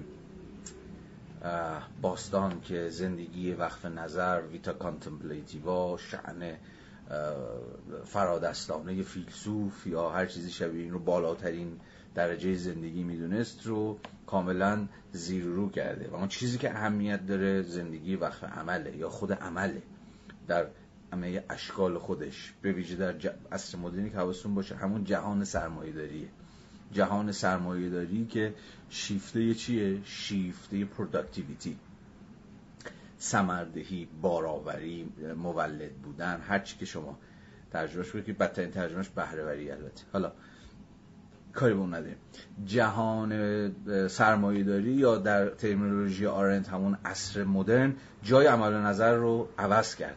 دیگه نظر و نظریه پرداز و contemplation و speculation و چه می‌دونم اینجور چیزا دیگه به خودی خود اهمیتی عرضم به حضور شما که نداره. اگر هم شأنی داشته باشه همون شأنش در حوزه خصوصی در خلوت در تنهایی یا هر چیزی دیگه شبیه این که جلسات قبل هم صحبت کردیم اون چیزی که در این جهان جدید اهمیت داره خود productive بودن خود مولد بودن و سمر دادن و بار دادن.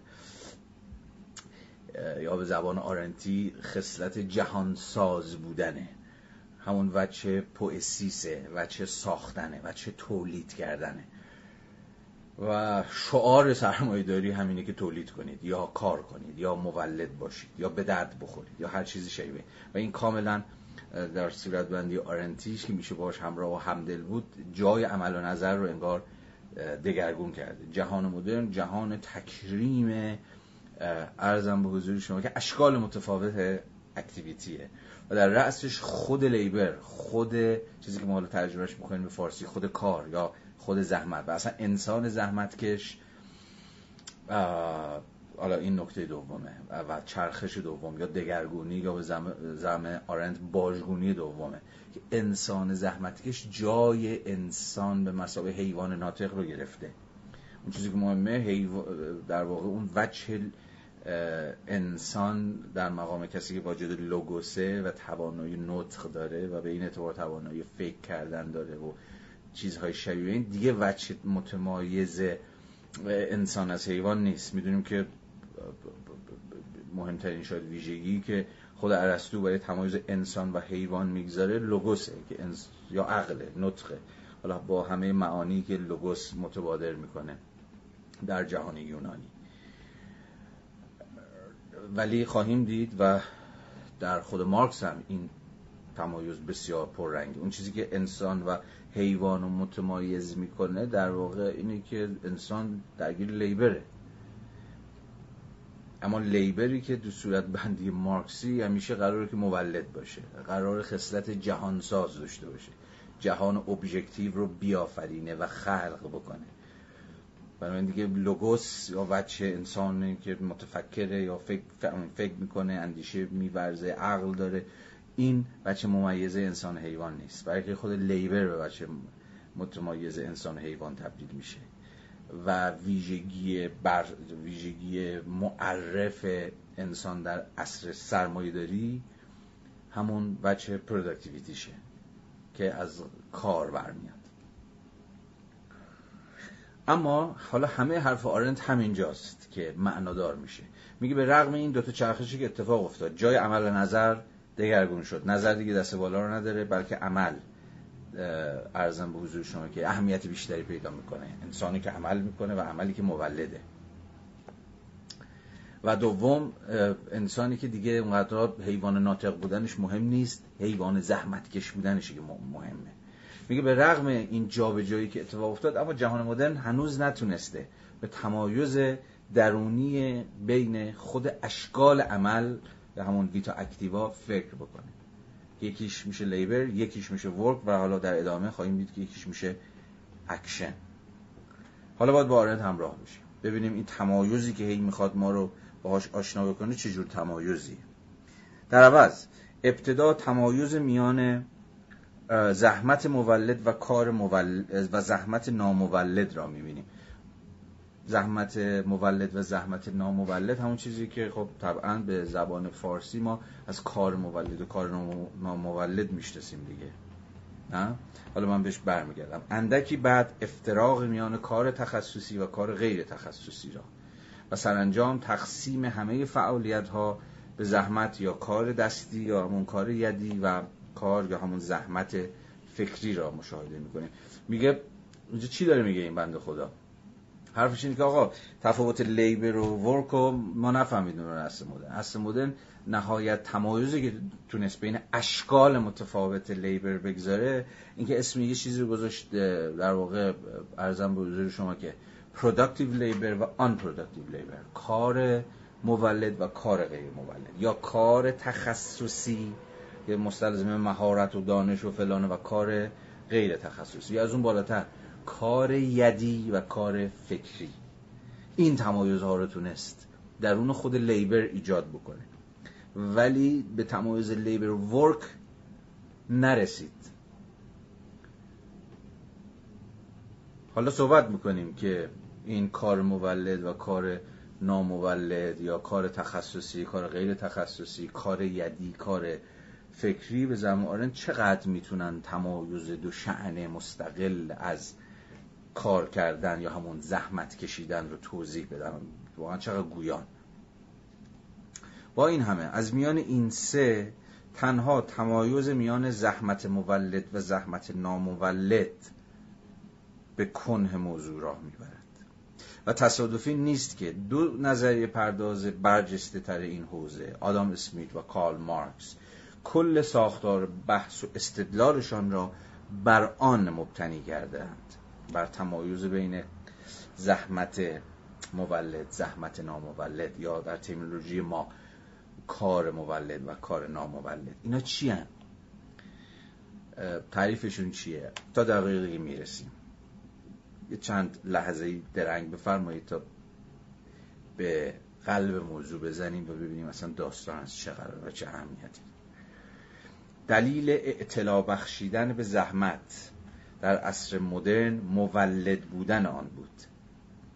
برخلاف تصوری که جهان باستان از لیبر داشت که لیبر وقف یه سری کارهای دم دستی برای بقای صرفه و به این معنا اصلا همون وجه فعالانه زندگی که مولد نیست چیز زیادی از خودش باقی نمی‌گذاره. فقط لیبر یعنی یه تقلایی که از بدن ما سرچشمه می‌گیره. برای اینکه زندگی یا همون زنده بودن رو تداوم ببخشی. این فهم باستانی از لیبر بود. ولی این بابا همین آرنت میگه از در عصر مدرن همون جهان سرمایه داری و همه نظریه پردازانی که درون جهان سرمایه داری دارن فکر می‌کنن لیبر رو به معنای دیگه میفهمیدن. به معنای در واقع اون وچی از فعالیت انسانی که دست بر غذا مولده پروداکتیوه یعنی چیزی از خودش باقی می‌گذاره. یا در واقع در قالب تولید جهان به مسابه امری ابژکتیو مش می‌تونه مشارکت بکنه. همین ترجمه خود فارسی لیبر به کار دیگه. تصور ما اینه که تصور پر بیراهی هم نیست. و مارکس هم دقیقا در اون همین تصوره که کار در جهان سرمایه داری مفروضش اینه که قرار productive باشه. یعنی جهان رو بسازه. از قالب تولید کالاها اجناس محصولات فراورده حالا با هر تفاوتی که بین خود این کالاها اجناس فراورده ها و محصولات هست. مثلا فرض جامعه سرمایه داری اینه که labor میبایست productive باشد. اما در چیز در خود نظریه های اقتصاد سیاسی سرمایه داری یه تمایزی هست بین productive labor و unproductive labor.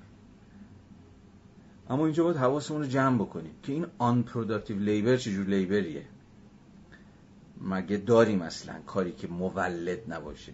یعنی چی مولد نبودن؟ معناش چیه؟ اینجا باز یه چند دقیقه باید درنگ بکنیم. تا انتهای پاراگراف رو بخونم. دلیل اطلاع بخشیدن به لیبر. بذارید معادل انگلیسیشو بگم که قاطی نکنیم تو فارسی.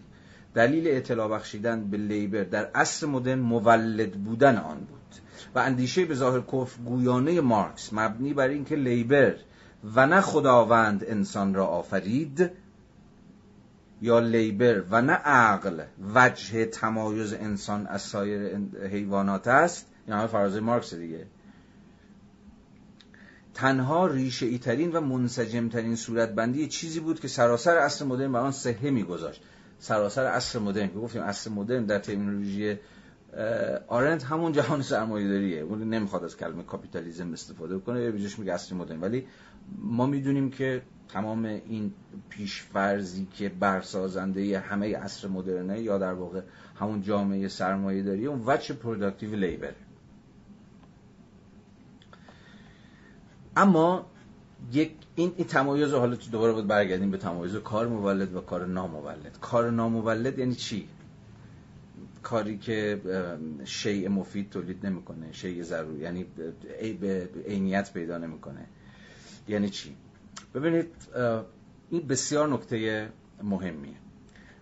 ابتدا بذارید که من پانویس صفحه پانویس 29 صفحه 27 رو براتون بخونم. که فرازی است از آدم اسمیت که اونجا اسمیت داره به زبان بی زبانی کار نامولد رو توضیح میده که میگه اون کار نامولد چیه؟ کار نامولد رو نباید حواس از همینجا باید حواستون باشه که کار نامولد رو نباید به مسابقه یه جور کار بی خود کار سرسری کار ارزم به حضور شما که حاشیه‌ای یا چیزی شبیه این فهمید. چون تصور ما هنوز هم همینه دیگه. که میگیم وقتی یه کار نامولده یعنی راه به جای نمی‌بره. به تولید محصول مفیدی انگار ختم نمیشه. اما نامولد بودن در ترمینولوژی اختصاصی سی کلاسیک چه اسمیت چه مارکس معنای متفاوتی داره. این اسمیته.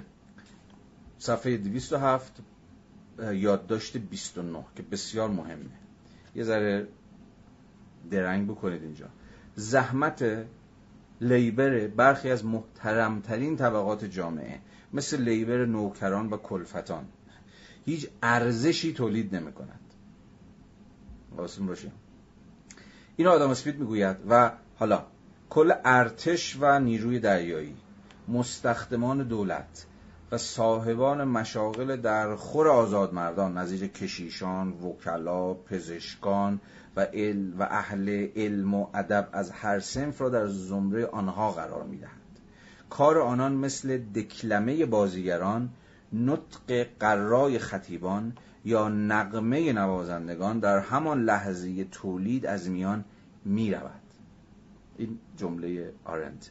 حالا اگه دوباره برگردیم به اسمیت اسمیت داره از نوع خاصی از مشاغل صحبت می‌کنه که لیبرشون به قول خودش ارزشی تولید نمی یعنی وجه نامولدش به این برمیگرده که تولید ارزش نمی‌کنه. یا تولید ارزش عینیت یافته ای در قالب commodity یا کالا تولید نمی‌کنه. یعنی labor غیر مولد در حکم عرضم به حضور شما labor یه که عینیت نمییابه objectify نمیشه. در یک شیء مشخصی که حالا شما اصلا بتونید اسمشو بذارید کالای X. محصول نامتعینی تولید می‌کنه. مثلا مستخدمان دولت یا معلم یا کشیش یا پزشک. انگار که شما مشاغلی دارید که این مشاغل درسته که درگیر labor ن. اما labor شون به این معنا و فقط به این معنا درگیر قسمی تولید کالایی انگار نیستش. این اسمیت ها مارکس نیست.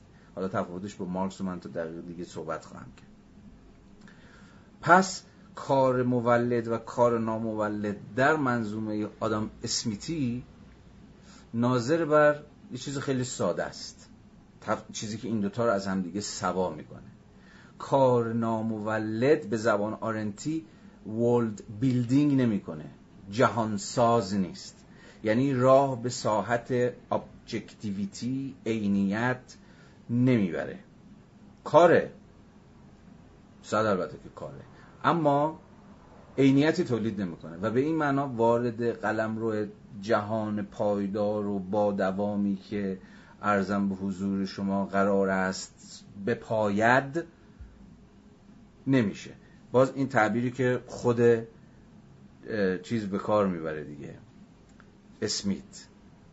در همان لحظه تولید از میان می‌رود و به این معنا آن پروداکتیوه حالا این تمایز بعدها در نظریه حالا قرن بیستمی که بعد وارد وچی از نظریه های مارکسیستی هم شد انگار همون تمایز بین مثلا فرض بکنید که طبقه کارگر و طبقه متوسطه طبقه کارگر و اصلا خود پرولتاریا به مسابه طبقه مزد بگیری که درون نظام تولید صنعتی تعریف میشه کارگران در واقع همون کسانی هستند که در درگیر لیبر مولدن درگیر شیوه تولید کالایی هن. یعنی کالایی تولید می‌کنن و این کالا objectivity داره و ارزش این کالای objective رو میشه مثلا از قبل زمان اجتماعا لازمی که برای تولید این کالای objective صرف شده است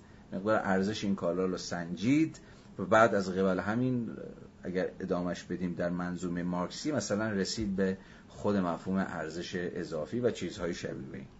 اما اما طبقه متوسط چون بهتر از من می‌دونید که همیشه تو مارکسیسم ولی من الان مثلا وقت این رو ندارم و مجالش نیست و جاش هم اصلا اینجا نیست که راجع به مثلا مناقشاتی که در تعریف طبقه متوسط در مارکسیسم هست من بحث بکنم و حالا شما رو ارجاع بدم به نظری های مختلف و مناقشات مختلف. اما یکی از تلاش های البته ظاهرا شکست خورده ای که درون خود مارکسیسم با آغاز از همین میراث اسمیتی. چون می‌دونید مارکس و مارکسیسم به شدت درون مفروضات اقتصاد اسمیتی ارزم به حضور شما که داره کار می‌کنه. مارکس خیلی از مفروضات اسمیت رو میپذیره و همونها رو ادامه میده بست میده تکامل میبخشه و میره جلو. اما یکی از تلاش ها برای توضیح که آقا طبقه کارگر چیه طبقه متوسط چیه همین بازی با مفهوم کار مولد کار غیر مولده. طبقه کارگر به اعتبار ارزم به حضور شما جایگاهی که در مناسبات تولید صنعتی اشغال کرده درگیر تولید کالاییه نه؟ کالاهایی که حالا داستانشو توضیح دادم. اما طبقه متوسط شامل طبقاتی درون مناسبات تولید میشه که ارزم به شما درگیر کار نامولدن. یعنی کارشون منجر به تولید ارزم به حضور شما چیزی به نام کالا که یک تجسم عینی داره نمیشه. همین اگر مثال های اسمیت رو ادامه بدیم معلمان و پزشکان و کارمندان دولت و غیره و غیره اینها در واقع مشاغلی هستند یا به تعبیر دیگه جایگاه ها و position هایی در اون مناسبات تولیدن که درگیر labor ن. درگیر labor ن. اما این labor شون از در واقع objectivity تولید نمی‌کنه. حالا چقدر این تمایز کار مولد کار غیر مولد برای تمایز بخشی طبقه کارگر از طبقه متوسط به درد می‌خوره یا نمی‌خوره الان موضوع بحث من نیستش. من حالا اگر لازم شد می‌تونم ارجاع بدم. شما رو به مقالات مختلف و کتاب های مختلف که راجع موضوع بحث کردن. من فقط می‌خوام تا جایی که به بحث ما مربوط میشه و ما بهش نیاز داریم شما رو با این در واقع دوگانه کار مولد و نامولد آشنا بکنم که بفهمیم این بنده خدا آرن چی داره میگه. اما اجازه بدید یه لحظه به مارکس رجوع بکنیم. ببینید این داستان مولد نامولد در مارکس چجوری صورت بندی میشه در واقع مارکس کسیه که به یک معنای خیلی روشنی تمایز کار مولد و نامولد رو برهم می‌زنه. یعنی خیلی غالب این نیستش که حالا بحثش خیلی پیچیده است. من فقط در مقام این مقدمه کوتاه بگم و توجه شما رو بر بیانگیزم و بگذرم که به زم مارکس هر کار هر لیبری مولده. اما چه معنا؟ اجازه بدید که ارزم به حضور شما که بخش یازدهم و دوازدهم کتاب تئوری های ارزش اضافی مارکس رو براتون بخونم. یه فراز خیلی کوتاه که دقیقا عنوانش هم همینه درباره کار مولد و غیر مولد. مارکس در اینجا می نویسه من همین اندازه خیلی کوتاه. فیلسوف ایده تولید می کند شاعر شعر آخوند یا کشیش موعظه مدرس رساله و قص الهازا تبهکار جرم تولید می‌کند و اگر به رابطه موجود میان این شاخه تولید با جامعه به طور کلی قدری دقیق تر بنگریم از بسیاری پیش ها خلاص خواهیم شد. تبهکار نه تنها جرم بلکه حقوق جزا و همچنین اسادید مدرس آن را هم تولید می کند و تازه به این باید آن مجموعه اجتناب ناپذیری از رسالات رساله ها را هم که همین اساتید به صورت کالا به بازار عمومی سرازیر می‌کنن افسود این امر بر ثروت ملی می افزاید و تازه این علاوه بر آن رضایت خاطر شخصی است که به قول شاعر شاهد شاهد معتبر آقای پروفسور روشر با نگارش هر رساله به معلف آن دست می‌داد تبهکار به علاوه تولید کننده تمام دستگاه پلیس، عدلیه، ها، قضات، جلادان، های منصفه و غیره است و تمام این رشته های مختلف کسب و کار که اجزای مختلف تقسیم اجتماعی کارند استعدادهای روح انسانی را شکوفا می‌کنند و غیره و غیره. تبهکار عواطف و احساسات تولید می‌کند عواطفی که گاه اخلاقی و گاه تراژیک و به این ترتیب با برانگیختن عواطف اخلاقی روزی با شناسانه عامه خدمتی عرضه می‌کند.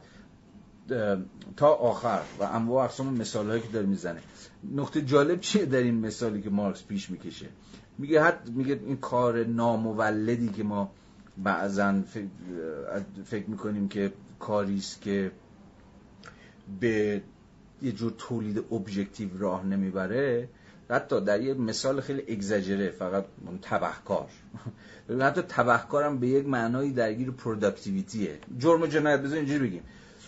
آنهایی که درگیر جرم و جنایت هم دارن شبکه گسترده ای از نهادها خدمتها دانشها و کالاها رو هم اونا هم دارن تولید می‌کنن.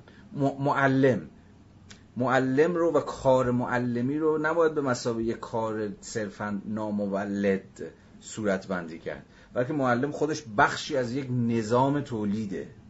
یک نظام تولیدی که یه سرش تولید کتاب هاست تولید نوشت افزار هاست نمی‌دونم بروکراسی دولتیه و انبوهی از دیگر عرضم به حضور شما عینیت هایی که یا productivity هایی که فعالیت ظاهرا غیر مولد معلمانه بخشی از اونه و اونو داره پیش می‌بره. پس خلاصه کنم بحثو. تمایز کار مولد و کار غیر مولد اونقدرها تمایز روشن و پذیرفته و بدیهی آنچنان که احتمالا در گام اول ممکنه به ذهن ما برسه نیستش. حتی ظاهرا غیر مولدترین فعالیت ها هم شبکه تولید خودشون رو مستقیم یا ای بسا بیشتر غیر مستقیم به جریان میاندازند و بخشی از فرایند ارزم به حضور شما که تولیدن. حالا حالا دیگه بیشتر از این من نمی‌خوام وارد منظومه مارکسی بشم و زیل کار مولد و غیر مولد بحث بکنم و حالا این موضوع رو دنبال بکنم. فقط در همین حد حواسمون باشه که آرنت داره میگه که عصر جدید یا همون جامعه سرمایه داری نزد کسانی مثل اسمیت و مارکس تمایز لیبر و ورک رو نتونست برقرار کنه. ولی در عوض یه تمایزی برقرار کرد که خیلی شبیه تمایز لیبر و ورکه یعنی همون تمایز بین کار مولد و کار غیر مولد. چرا؟ چون در ادامه خواهیم دید که آرنت به ما خواهد گفت که لیبر همون به یک معنای سوخت و ساز بدن تقلا و زحمتیه که از بدن در مقام یک ارگانیزم زنده که ناگزیر خودش رو با تولید بکنه به یک معنای صادر میشه یا ازش سر می‌زنه. بدون اینکه محصول یا ابژه مشخصی از خودش باقی بگذاره و به این معنا نامولده. لیبر. لیبر فقط همون تقلای خود بدنه که جهان ساز نیست. ورد بیلدینگ نمی‌کنه جهان سازی نمی‌کنه. چیزی تولید چیزی از خودش باقی نمی‌گذاره که در جهان بپاید و در جهان دوام بیاورد و اصلا واجد یه جور جهان بشه. صرفا لیبر به یک معنایی در حکم مصرف قوای زیستی ماست. اما ورک ورک همون کار مولد به معنای اسمیتی مارکسی. حالا با ملاحظاتی که من این لابلا گفتم کلم است ورک جهان می‌سازه. ورک در واقع همون محسود چیز کار اگه بخوام ترجمهش کنیم کار دستن در کار تولید کالاها و محصولاتیه که در جهان میپایند و در جهان باقی میمونند و دوام پیدا می‌کنن حالا همین اندازه رو داشته باشید چون این تمایزشون خیلی تمایز شکننده و ظریف و باریکیه. فعلا همین اندازه رو داشته باشید. برای بحثمون برای پیشبرد بحثمون کافیه. من خیلی دارم جون می‌کنم که این تمایز روشن بشه. برای همین هم هست که و الان می‌تونید بفهمید که چرا آرنت میگه تمایز لیبر ورک همون تمایزیه که مثلا یه بابایی مثل اسمیت یا با ملاحظاتی کسی مثل مارکس بین کار مولد و کار یا در واقع زحمت مولد و زحمت غیر مولد میگذاشتند صفحه 149 پاراگراف آخر. به عبارت دیگر تمایز بین زحمت مولد و زحمت نامولد گرچه به طریق پیشداوری حاصل تمایز اساسی تر کار و زحمت است. خب اینجا به سراحت داره میگه در واقع نشانه هر زحمتی یا هر لیبر این است که چیزی به جا نمی‌گذارد. و حاصل تلاش آن تقریبا به همان سرعتی که تلاش صرف می شود به مصرف می رسد برای همینی که به شما گفتم که لیبر در حکم مصرف قوای زیستیه. اما مصرفی که در ادامه خواهیم دید چنان که مارکس هم این نکته رو می‌دونست و خیلی هم روشن می‌دونست مصرفی که البته میباید مولد باشه. باز پیش دیگه دیگری. کار یه جور مصرف مولده.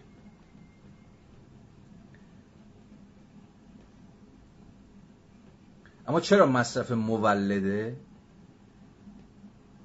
بذارید در ادامه بهش برسم. چون می‌خوام از خود کاپیتال براتون بخونم و توجه شما رو به کاپیتال جلب بکنم. که مارکس اونجا دقیقا labor رو به مثابه مصرف مولد توضیح میده. بهش می‌رسیم. اما اجازه همین خط رو فعلا دنبال بکنیم با ادعای آرنت پیش بریم. در واقع نشانه هر زحمتی این است که چیزی به جا نمی‌گذارد و حاصل تلاش آن تقریبا به همان سرعتی که تلاش صرف می شود به مصرف می با این همه این تلاش به رغم بی حاصل بودنش یعنی به رغم اینکه انگار productive نیست به یه جور محصول ختم نمیشه زاده فوریتی شدید و انگیخته انگیزه است که از هر چیز دیگری قوی تر است. زیرا خود زندگی وابسته به آن است. خود زندگی وابسته به لیبره. چرا؟ چون زندگی باید خودش رو کنه. چون زندگی ارگانیسم زنده است و ارگانیسم زنده نمی‌تواند ادامه بده نمی‌تونه باقی بمونه. نمی... مگر اینکه درگیر ارزم به حضور شما که به شکل روزمره به شکل مکرر درگیر باستولید خودش بشه. و لیبر همون فعالیتیه همون وچی از ویتا اکتیواست که خود بدن رو خود ارگانیزم زنده رو یا به تعبیر آرنت خود زندگی رو باستولید می‌کنه.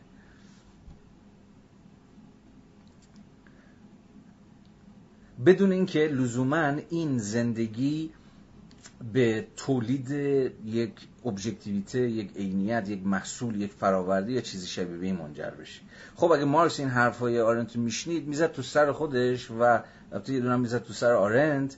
به این معنا که بهش به, آرنت احتمالا می‌گفت که تو نمی‌تونی فرایند کار رو فرایند لیبر رو از نتیجه لیبر جدا بکنی. همه کار که و اینجاست که من زمان باز بود با آرنت انتقادی برخورد کرد اینجاست که خود آرنت لیبر رو داره به مسابقه فرای... صرفا به یه فرایند فیزیولوژیک برای باستولید و قوای زیستی و ارگانیستی بدن تقلیل میده که در واقع از نتیجه خودش منتزع یا جدا شده. لیبر انگار فقط فرایند تقلا و زحمته. در صورتی که هر تقلا و فرایندی ببخشید هر تقلا و زحمتی در عصر مدرن از نتیجه خودش که تولید یک محصول یا فراورده هستش نمی‌تونه و هیچ وقت قرار نیست که جدا باشه. اگر به فصل پنجم کتاب کاپیتال جلد یک رجوع بکنید و اینجا به نظر من جایی که گفتگوی آرنت و مارکس بسیار آشتیناپذیر میشه و البته بسیار نفسگیر و جذاب دقیقا ادعای مارکس اینه که اساسا صفحه تو این ویراست فارسیش بذارید فقط ارجاع بدم و توجه شما جلب کنم بگذرم صفحه 206 کاپیتال جلد یک ویراست دو نشر لاهیتا پاراگراف سومش مفروض مارکس اگر کل فرایند کار را از منظر نتیجه اش یعنی محصول در نظر بگیریم روشن است که هم ابزار کار و هم ابژه آن وسایل تولیدند و خود کار کار مولد به نظر می‌رسد. یعنی لیبر برای مارکس اساسا کار مولد. حالا یه با یه فرازی هم که از اون کتاب تئوری های ارزش اضافه خوندم که مارکس داره اصلا تمایز کار مولد و غیر مولد یه به هم میریزه. میگه اونقدرها نمیشه این دو تا از هم دیگه جدا کرد. این دقیقا همون خطی کارنت قطعش می‌کنه. یعنی بلکه به تمایز لیبر و ورک رو بتونه اثبات بکنه لیبر رو فقط مثلا فرایند خود زحمت و تلاش و تقلای بدن خلاصه می‌کنه که انگار وصل نمیشه به نتیجه. انگار که از اون قایت خودش جداست. یعنی اون چیزی که شما قرار زحمت بکشید که یه چیزی تولید کنید دیگه. حالا یا به قول اقتصاد امروزی ها یا کالا تولید کنید یا خدمات تولید بکنید. یا به زبان دیگه تولید خدمات رو همون کار غیر مولد دیگه. به زبان اسمیتی کلمه. پس چون لیبر رو برخلاف فرمایشات آرنت نمی‌تونید نتیجهش رو نبینید. نمی‌تونید نتیجهش رو جدی نگیرید. چون همه لیبرها نه فقط فرایند بلکه نتیجه هم هستن.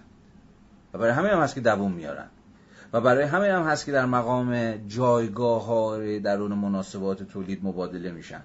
خریداری میشن توسط مثلا کارفرمایانی که لیبر من رو یا در واقع دقیق مارکسی که آرنت هم بهش اشاره می‌کنه نیروی لیبر من رو یعنی توانایی من برای زحمت کشیدن یا کار کردن رو می‌خرن. حالا فارغ از این نقدی که می‌توان به آرنت داشت اما بذارید این نقد رو از اپوخه بکنیم تو پرانتز بگذاریم با مفروضات خود آرنت دوباره بریم جلو بریم از کجا سر در میاریم. پس دوباره حواستون باشه که آرنت لیبر رو چجوری داره می‌فهمه. با این همه این تلاش به رغم همین تلاش زحمت لیبر به رغم بی حاصل بودنش که انگار نتیجه ای نداره زاده فوریتی شدید و انگیخته انگیزه است که از هر چیز دیگر قوی تر است. زیرا خود زندگی در مقام ارگانیسمی که میباید خودش رو بازتولید کنه وابسته به آن است. عصر مدرن به طور عام و مارکس به طور خاص که به عبارتی غرق در کیفیت مولد و زایندگی واقعی بی سابقه بشر غربی بودن تمایل کمابیش مقاومت ناپذیر داشتند. به اینکه هر لیبری را به چشم ورک ببینن. یعنی هر لیبری ورکه. یا به تعبیر دیگری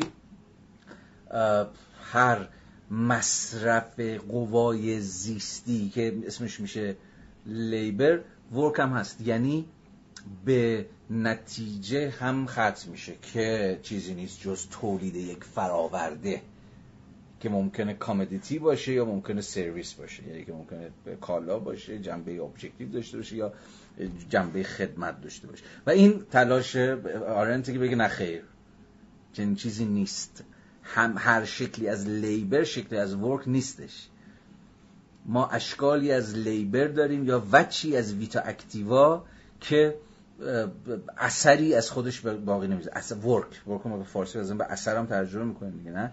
اثری از خودش باقی نمی‌گذاره. همون لحظه که داره ورزیده میشه محو میشه. یعنی فقط فرایند نتیجه یا محصول نیستش. ولی خب همین فرازی هم که من خیلی حالا مختصر از صفحه 206 پاراگراف 3 کاپیتال جلی یک خوندم شما رو متوجه می کند که مارکس اساسا کل فرایند کار را از منظر نتیجه اش در نظر می‌گیره. و چون فرایند کار رو از منظر نتیجهش در نظر می‌گیره. برای او هر شکلی از لیبر شکلی از ورکه به زبان آرنتی.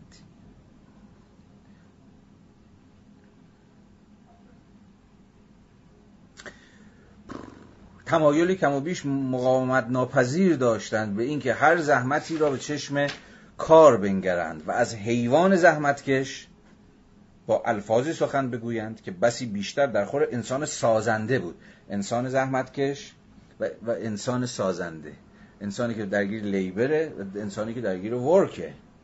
انسانی که سازنده است. چیزی رو در جهان دارد می‌سازه. اصلا داره world building می‌کنه.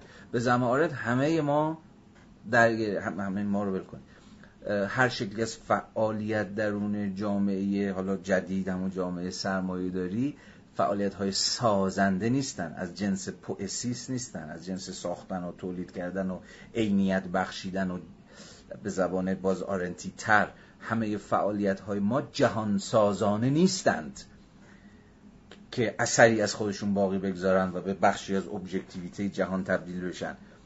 برخی از فعالیت ها همون لیبره همون کار انسان زحمت کشه همون کسی که در سلسله مراتب اجتماعی که خدمتون از کردم پایین مایناست همسایه دیوار به دیوار حیوان و واقعا به این معنا دیگه حیوان زحمت کشه. مارکس اینا با هم قاطی می‌کنه. هر حیوان زحمتکش انسان سازنده است. در صورتی که به زمانت نه. بخشی از جامعه افرادی مشاغلی طبقاتی در واقع از شعن حیوان زحمتکش فراتر نمیرن. و به انسان سازنده تبدیل نمیشن. و به این اعتبار خیلی فعالیت ها صرفا در سطح نازل لیبر باقی میمونن.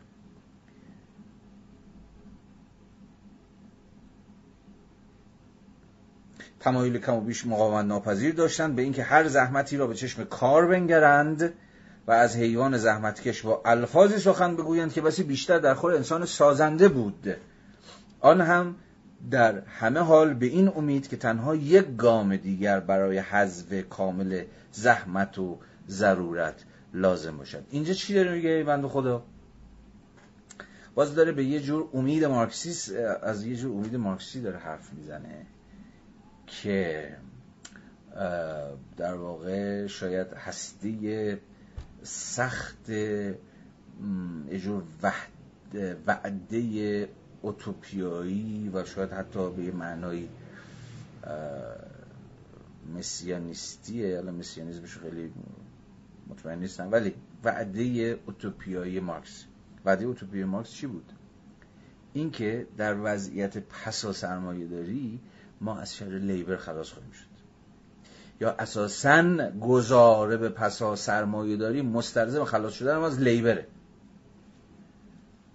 صفحه 205 رو تشریف بیارید.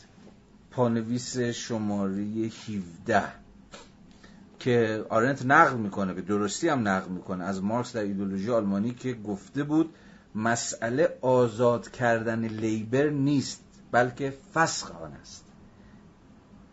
خیلی جمله عجیبیه به یک معنایی. یا اون جمله معروفش از جلد سوم سرمایه. که این آقا مارکس رو میگه. گفته بود قلم روی آزادی که منم بارها نقل کردم در همین همخانی که با هم دیگه داریم. قلم روی آزادی نخست در عملی آغاز می شود که در آن لیبر خاتمه می یابد یعنی آزادی از جایی شروع میشه که لیبر تمام میشه. اما چطور کسی که حالا اینجا هاست جایی که آرنت می‌تونه گفتگوی انتقادیش به مارکس رو شروع بکنه. چطور کسی که مدعی شده بود که لیبره که تمایز بین انسان و حیوان رو ایجاد می‌کنه لیبره که اصلا جهان رو می‌سازه نه خداوند نه فلان به هم لیبره که اصلا جوهر انسانی رو فعلیت میبخشه. یعنی چنین شعنی یعنی شعن هستی شناختی تعیین کننده و بنیادین و استراتژیکی برای لیبر قائل بود مارکس. چطور چنین شخصی؟ در عین حال می‌تونه بگه آقا آزادی از وقتی شروع میشه ما واقعا زمانی آزاد میشیم که از لیبر خلاص شده باشیم. چطور در این حال لیبر می‌تونه وجه هستی شناختی بنیادینی در انسان شدن انسان داشته باشه؟ در ارزم به حضور شما که ابجکتیوای کردن یا از اون بهتر actualize کردن فعلیت بخشیدن به اون ذات انسانی داشته باشه. ولی در عین حال همون چیزی که باید از شرش خلاص شد. چطور چنین چیزی ممکن؟ آیا یه پارادوکس یا از اون بالاتر یه تناقض نفسگیر در منظومه‌ی مارکسی نیست؟ چطور کار در عین حال چیزه؟ اینقدر مهمه؟ اینقدر اصلا جوهر انسانیه؟ انسان objectify می‌کنه؟ اکچوالایزش می‌کنه بهش فعلیت میبخشه و اصلا تمایز انسان حیوانه فلان فلان فلان. ولی در این حال همون چیزیه که باید تعطیلش هم کرد. باید ازش خلاص هم شد اگر قرار باشه آزادی در کار باشه. خب آرنت در اینجا اشاره نمی‌کنه اما من اشاره می‌کنم که ظاهرا مارکس به دو وجه لیبر داره فکر می‌کنه. چیزی که از یه حیث خصلتی جوهری داره جوهر انسانیه.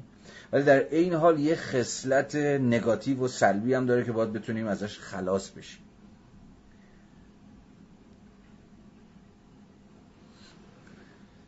این چطور چیزیه؟ چطور این دوگانگی که در اون لیبر در مارکس هست و چجوری باید توضیح داد؟ اگر به خود مارکس بود احتمالا به ما می‌گفت که اون چیزی که یا اون لیبری که میباید ازش خلاص شد لیبر درون مختصات جامعه سرمایه داری که وچی از خود بیگانه داره. کاری که لیبری که من و شما درگیرشیم در جامعه سرمایه داری و ویژگی عمدهش هم اینه که بیگانه سازه و به این معنا واقعا زحمت هیچ شکلی از چیز نداره. شکلی برای فعلیت بخش اون ذات انسانی من نیستش چون به نوعی به من تحمیل میشه به نوعی من رو صرفا در مقام یه جور الزام طبیعی که از بیرون داره خودش رو به من حق نمی‌کنه من رو به کار میگماره و به این معنی باید از این لیبر از خود بیگانه درون جامعه سرمایه‌داری خلاص شد و به این معناست که آزادی از زمانی شروع میشه که این لیبر لعنتی تموم بشه. به محض اینکه اصلا زنگ کار حالا چه تو office چه تو کارخونه چه تو معدن چه هر کجای دیگه می‌خوره می‌تونن آخیش یه نفس راحت بکشن. و بگن الان دیگه خودم هم الان دیگه چون این کار لعنتی از خود بیگانه است.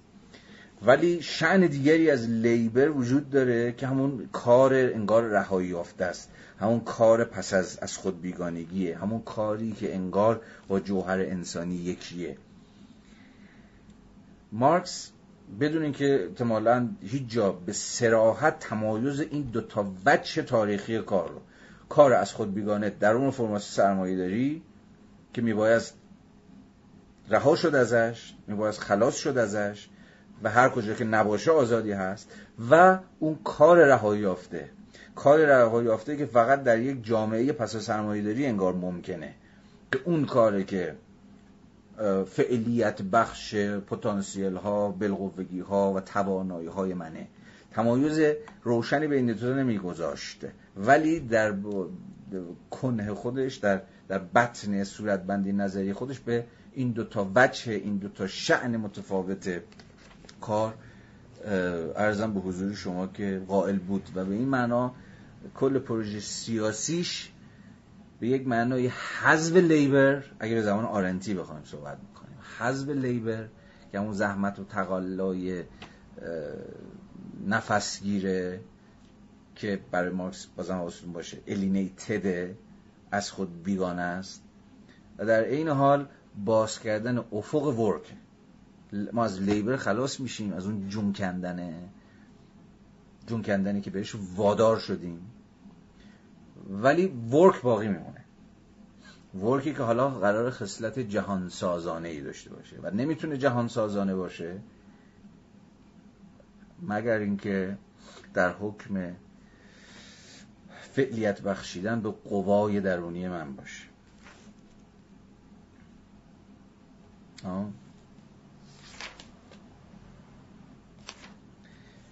ادامه بدیم. این پاراگراف بخونم و دیگه تا سر این تایتل برسیم بعد دیگه خدافز بیشک تحول تاریخی بالفعلی که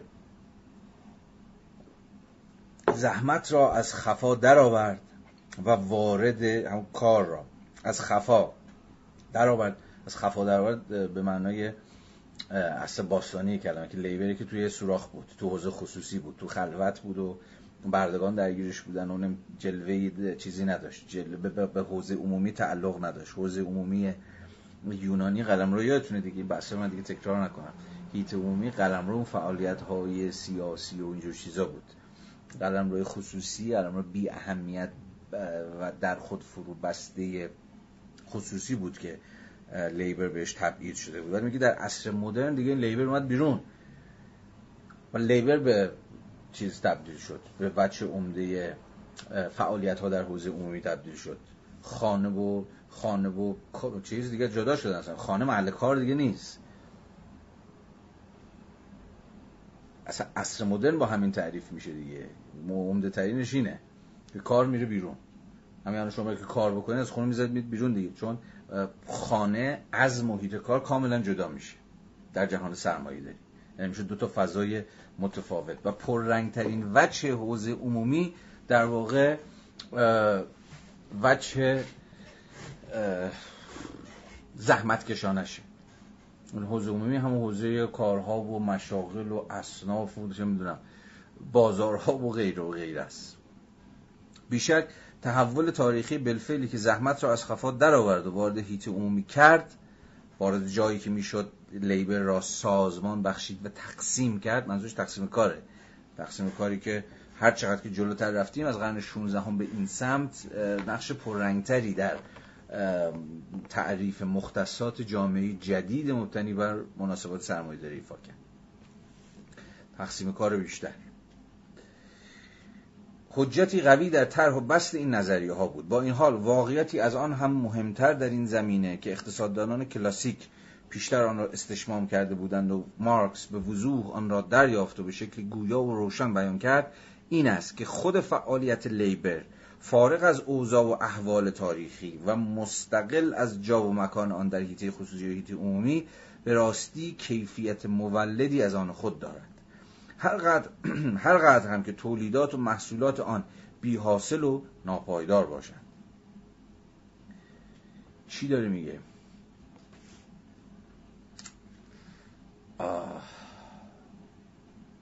میگه labor میگه مارکس و اصلا عصر مدرن قائل به این بودن و باور کردن و اصلا ایدهشون مبتنی به این بود که labor واجد یک کیفیت مولده یعنی دروناً یک کیفیت productive داره بدون اینکه یا لزوما یا حتی فارغ از اینکه تولیدات و محصولات بی حاصل و ناپایدار داشته باشه. یعنی این چی می‌خواد بگه؟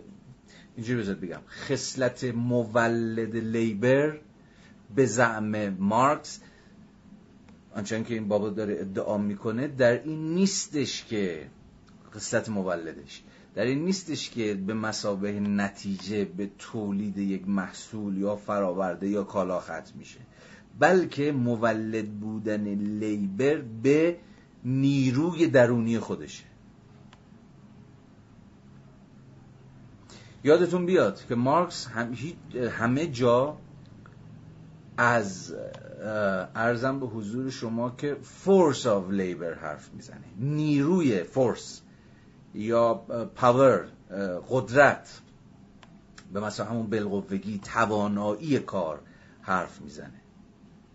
بگه آرنت هم اینجا همینو می‌خواد بگه. حالا به زبان بی زبانی و به خودم نظرم داره پیچش میده. حرفش اینه که آقا لیبر در جهان مدرن در عصر مدرن لیبری که از من و شما برمیاد زحمت یا همون کار مولد نه برای اینکه به تولید یک کالا یا محصول خدمات هر چیزی شبیه مولد منجر میشه. مولد چون وابسته به نیروی یا همون بلقوگی یا قدرت یا توانایی درونی است که مدام باید به روز بشه. مدام باید بتونه خودش رو باز تولید بکنه. من یک نیروی کار هستم. یعنی نیروی کار کردن دارم. و نیروی کار کردن من باید هر روز بتونه باستولید بشه. هر روز باید بتونه دوباره از نو کار بکنه. من هر روز باید بتونم کار بکنم. و به این معنا آنچه که مصرف می‌کنم من یا شما در مقام نیروی کار آنچه که مصرف می‌کنیم حالا چه مصرف چیزمون باشه قوای زیستیمون باشه قوای ذهنیمون رو مصرف می‌کنیم قدرت بازوهامون رو مصرف می‌کنیم یا هر چیزی شبیه این خود این مصرف هم خود مصرف این نیرو این توان یا به زبان یه ذره فلسفی تر فعلیت بخشیدن به این بلقوگی که برای کار کردن داریم در عین حال پروداکتیوه یعنی میشه مصرف مولد. یعنی مصرف کردنی است که تولید می‌کنه. چی رو تولید می‌کنه؟ خود منو. در مقام یک نیرو. از اینو بخونیم بعد اینو بیشتر توضیح خواهم داد. هر قدر هم که تولیدات و محصولات آن یعنی محصولات لیبر بی حاصل ناپایدار باشن. این کیفیت مولد.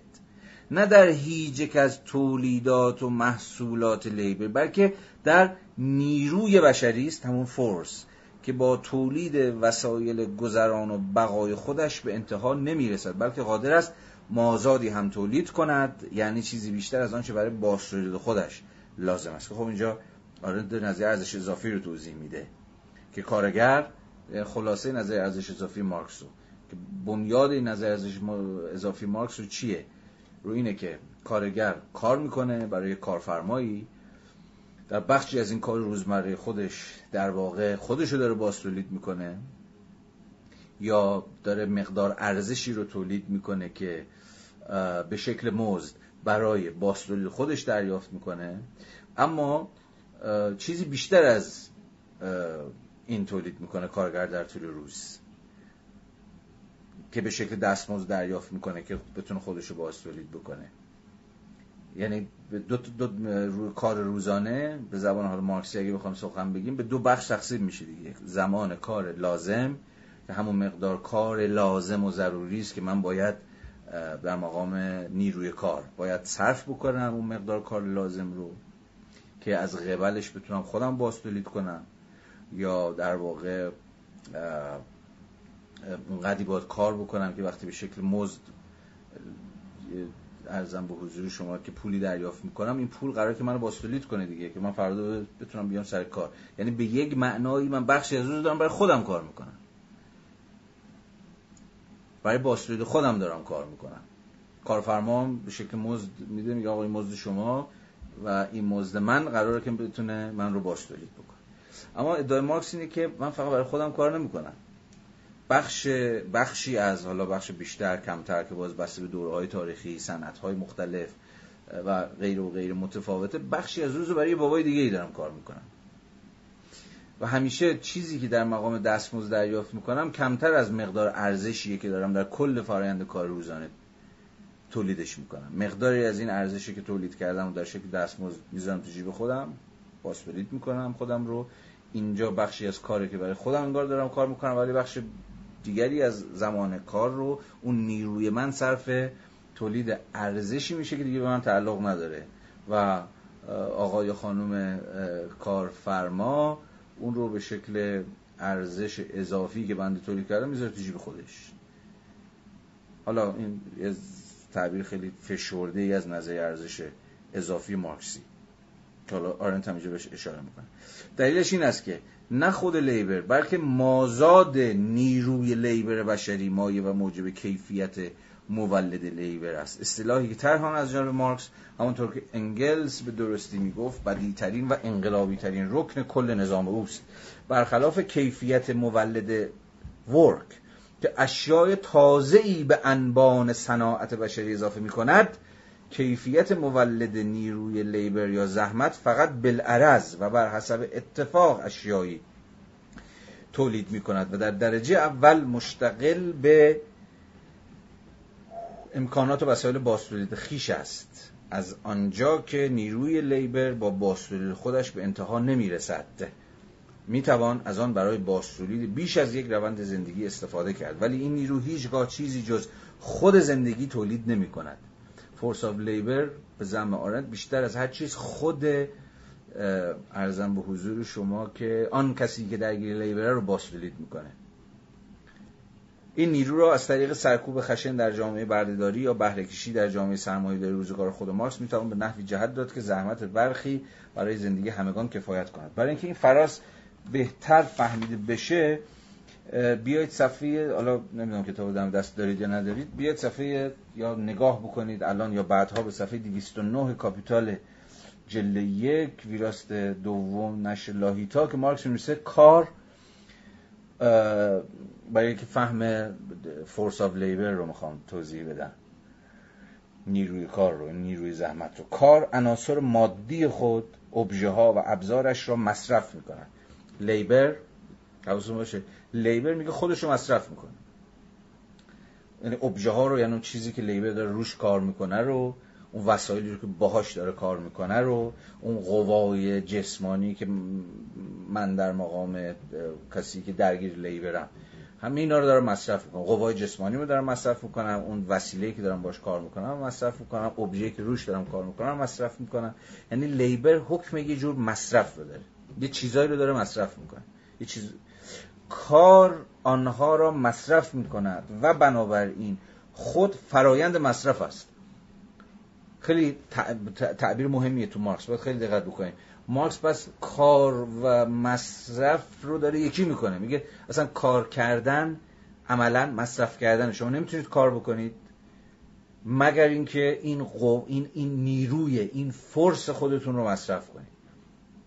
مثلا نیروی کار چرا اسمش نیروی کاره؟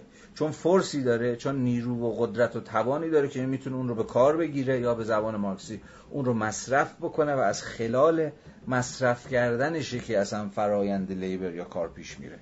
این مصرف مولد و جالبه. مارکس در اینجا این مصرف کردن این قوا یا نیروی لیبر رو میگه این مصرف مولده. این مصرف مولد از مصرف فردی از این جهت متمایز است که در مصرف فردی محصولات به عنوان وسیله معاش فرد زنده به کار می روند بس یه تفاوتی می‌ذاره مارکس بین مصرف مولد و مصرف فردی. مصرف فردی حالا تمایزی که باز یه ذره بیشتر بریم میشه خود این تمایز رو هم ارزم به حضور شما که واسازی کرد و نشون داد که خود این تمایز هم اونقدر تمایز سفت و سخت نیست. ولی اگه بخوام یه ذره با مارکس با مماشات برخورد بکنیم و بپذیریم تفاوت مصرف مولد و مصرف فردی رو تو این بابا. میگه در واقع مصرف فردی مصرفی در خدمت باستولید نیستش. شما یه چیزی از مصرفش بکنید و تموم میشه. قرار نیست این مصرف به چیزی بیشتر از خودش تبدیل بشه. به عنوان وسیله معاش فرد زنده به کار می رود تو مصرف فردی. در حالی که در مصرف مولد محصولات به عنوان وسیله معاش کار یعنی وسیله معاش فعالیتی که از طریق آن نیروی کار فرد زنده خود را بروز می‌دهد مصرف می شود به این ترتیب محصول مصرف فردی همانا خود مصرف کننده است در حالی که نتیجه مصرف مولد همانا محصولی متمایز از خود مصرف کننده است. پس من در مقام این نیروی کار وقتی این نیروی خودم رو دارم مصرف می‌کنم این مصرف نیروی من مولده به این معنا که داره به شکل مشخصی ارزم به حضور شما که من رو و خود این نیرو رو داره باستولید می‌کنه. قول خودش مصرف مولد همانا محصولی متمایز از خود مصرف کننده یعنی من منی که دارم مصرف می‌کنم. محصولی متمایز از من مصرف کننده رو تولید می‌کنه. به این معنا من از مجرای مصرف کردن نیروی خودم درسته؟ دارم این نیرو رو باز تولید می‌کنم. برای همینی که آرنت در اینجا میگه لیبر نه در حکم تولید یک مصنوع برای اضافه کردن به انبان صناعت بشری که همون ولد یا همون جهان در ترمینولوژی آرنتی بلکه دستن در کار باستولید خود زندگیه. یا به زبان مارکسی تر در خدمت باستولید کردن توان لیبره. اینجوری. نمی‌دونم چقدر تونستم که توضیح بدم. خیلی امشب جون کندم که جا بندازم این مفاهیم رو. حالا اگر ناتوان بودم که من رو ببخشید. خب در ادامه یه تمایزی هم بین این مهمترین وجه ماجرا بود. یعنی تمایز بین کار مولد و کار غیر مولد. به مسابه آن چیزی که تا حدی می‌تونه برای ما تفاوت بین لیبر و ورک رو در ترمینولوژی آرنتی توضیح بده. در ادامه تا انتهای صفحه 150 تا انتهای پاراگراف اول صفحه 155 باز دوباره تمایز کار تخصصی و کار غیر تخصصی و تمایز کار یدی و کار فکری رو هم به مسابه معادل های ممکنی که ای بسا شاید بتوانند تفاوت ورک و لیبر رو توضیح بدن. پیش می‌کشه که من دیگه ازشون میگذرم چون اهمیت محوری در بحث ما نداره ولی خودتون حتما بخونید. ولی از این سه تا صورتبندی مهمتر از همه گفتم دیگه. کار مولد کار غیر مولد یا زحمت مولد زحمت غیر مولد. زحمت تخصصی زحمت غیر تخصصی زحمت یدی و زحمت فکری اون اولی از همه مهمتر و ریشه تر بود که امیدوارم تونسته باشم بحث بکنم. تا ابتدای پاراگراف نظر می‌خوام. بخش دوازدهم از فصل سوم سرشت شیگونه جهان. که میشه پاراگراف دو صفحه 155 دیگه تایمون تموم شد. جلسه یه پر فشاری هم بود. منم خیلی جون کندم. حالا به حال اجازه بدید که جلسه پنجم هم همینجا به پایان ببریم. مرسی از دوستانی که تا اینجا تحمل کردن و دنبال کردن بحث و ابهامی سوالی گیجی گرفتاری چی بود. حالا یا بنویسید یا با من صحبت بکنید. سعی می‌کنیم که تا جایی که شدنی باشه ابهام ها رو رفع بکنیم. البته امیدواری من اینه که تا انتهای فصل سوم خیلی از این گیرو گرفتاری ها خیلی از این مفاهیم خیلی تمایز هایی که می‌بینید چقدر ظریفه چقدر تو در توه چقدر بینامتنیه امیدوارم که باز روشنتر و روشنتر هم حتی امکان بشه. مرسی. شب بخیر. خوب بخوابید و خوابای رنگی ببینید. تا سه رفته بعد. خدا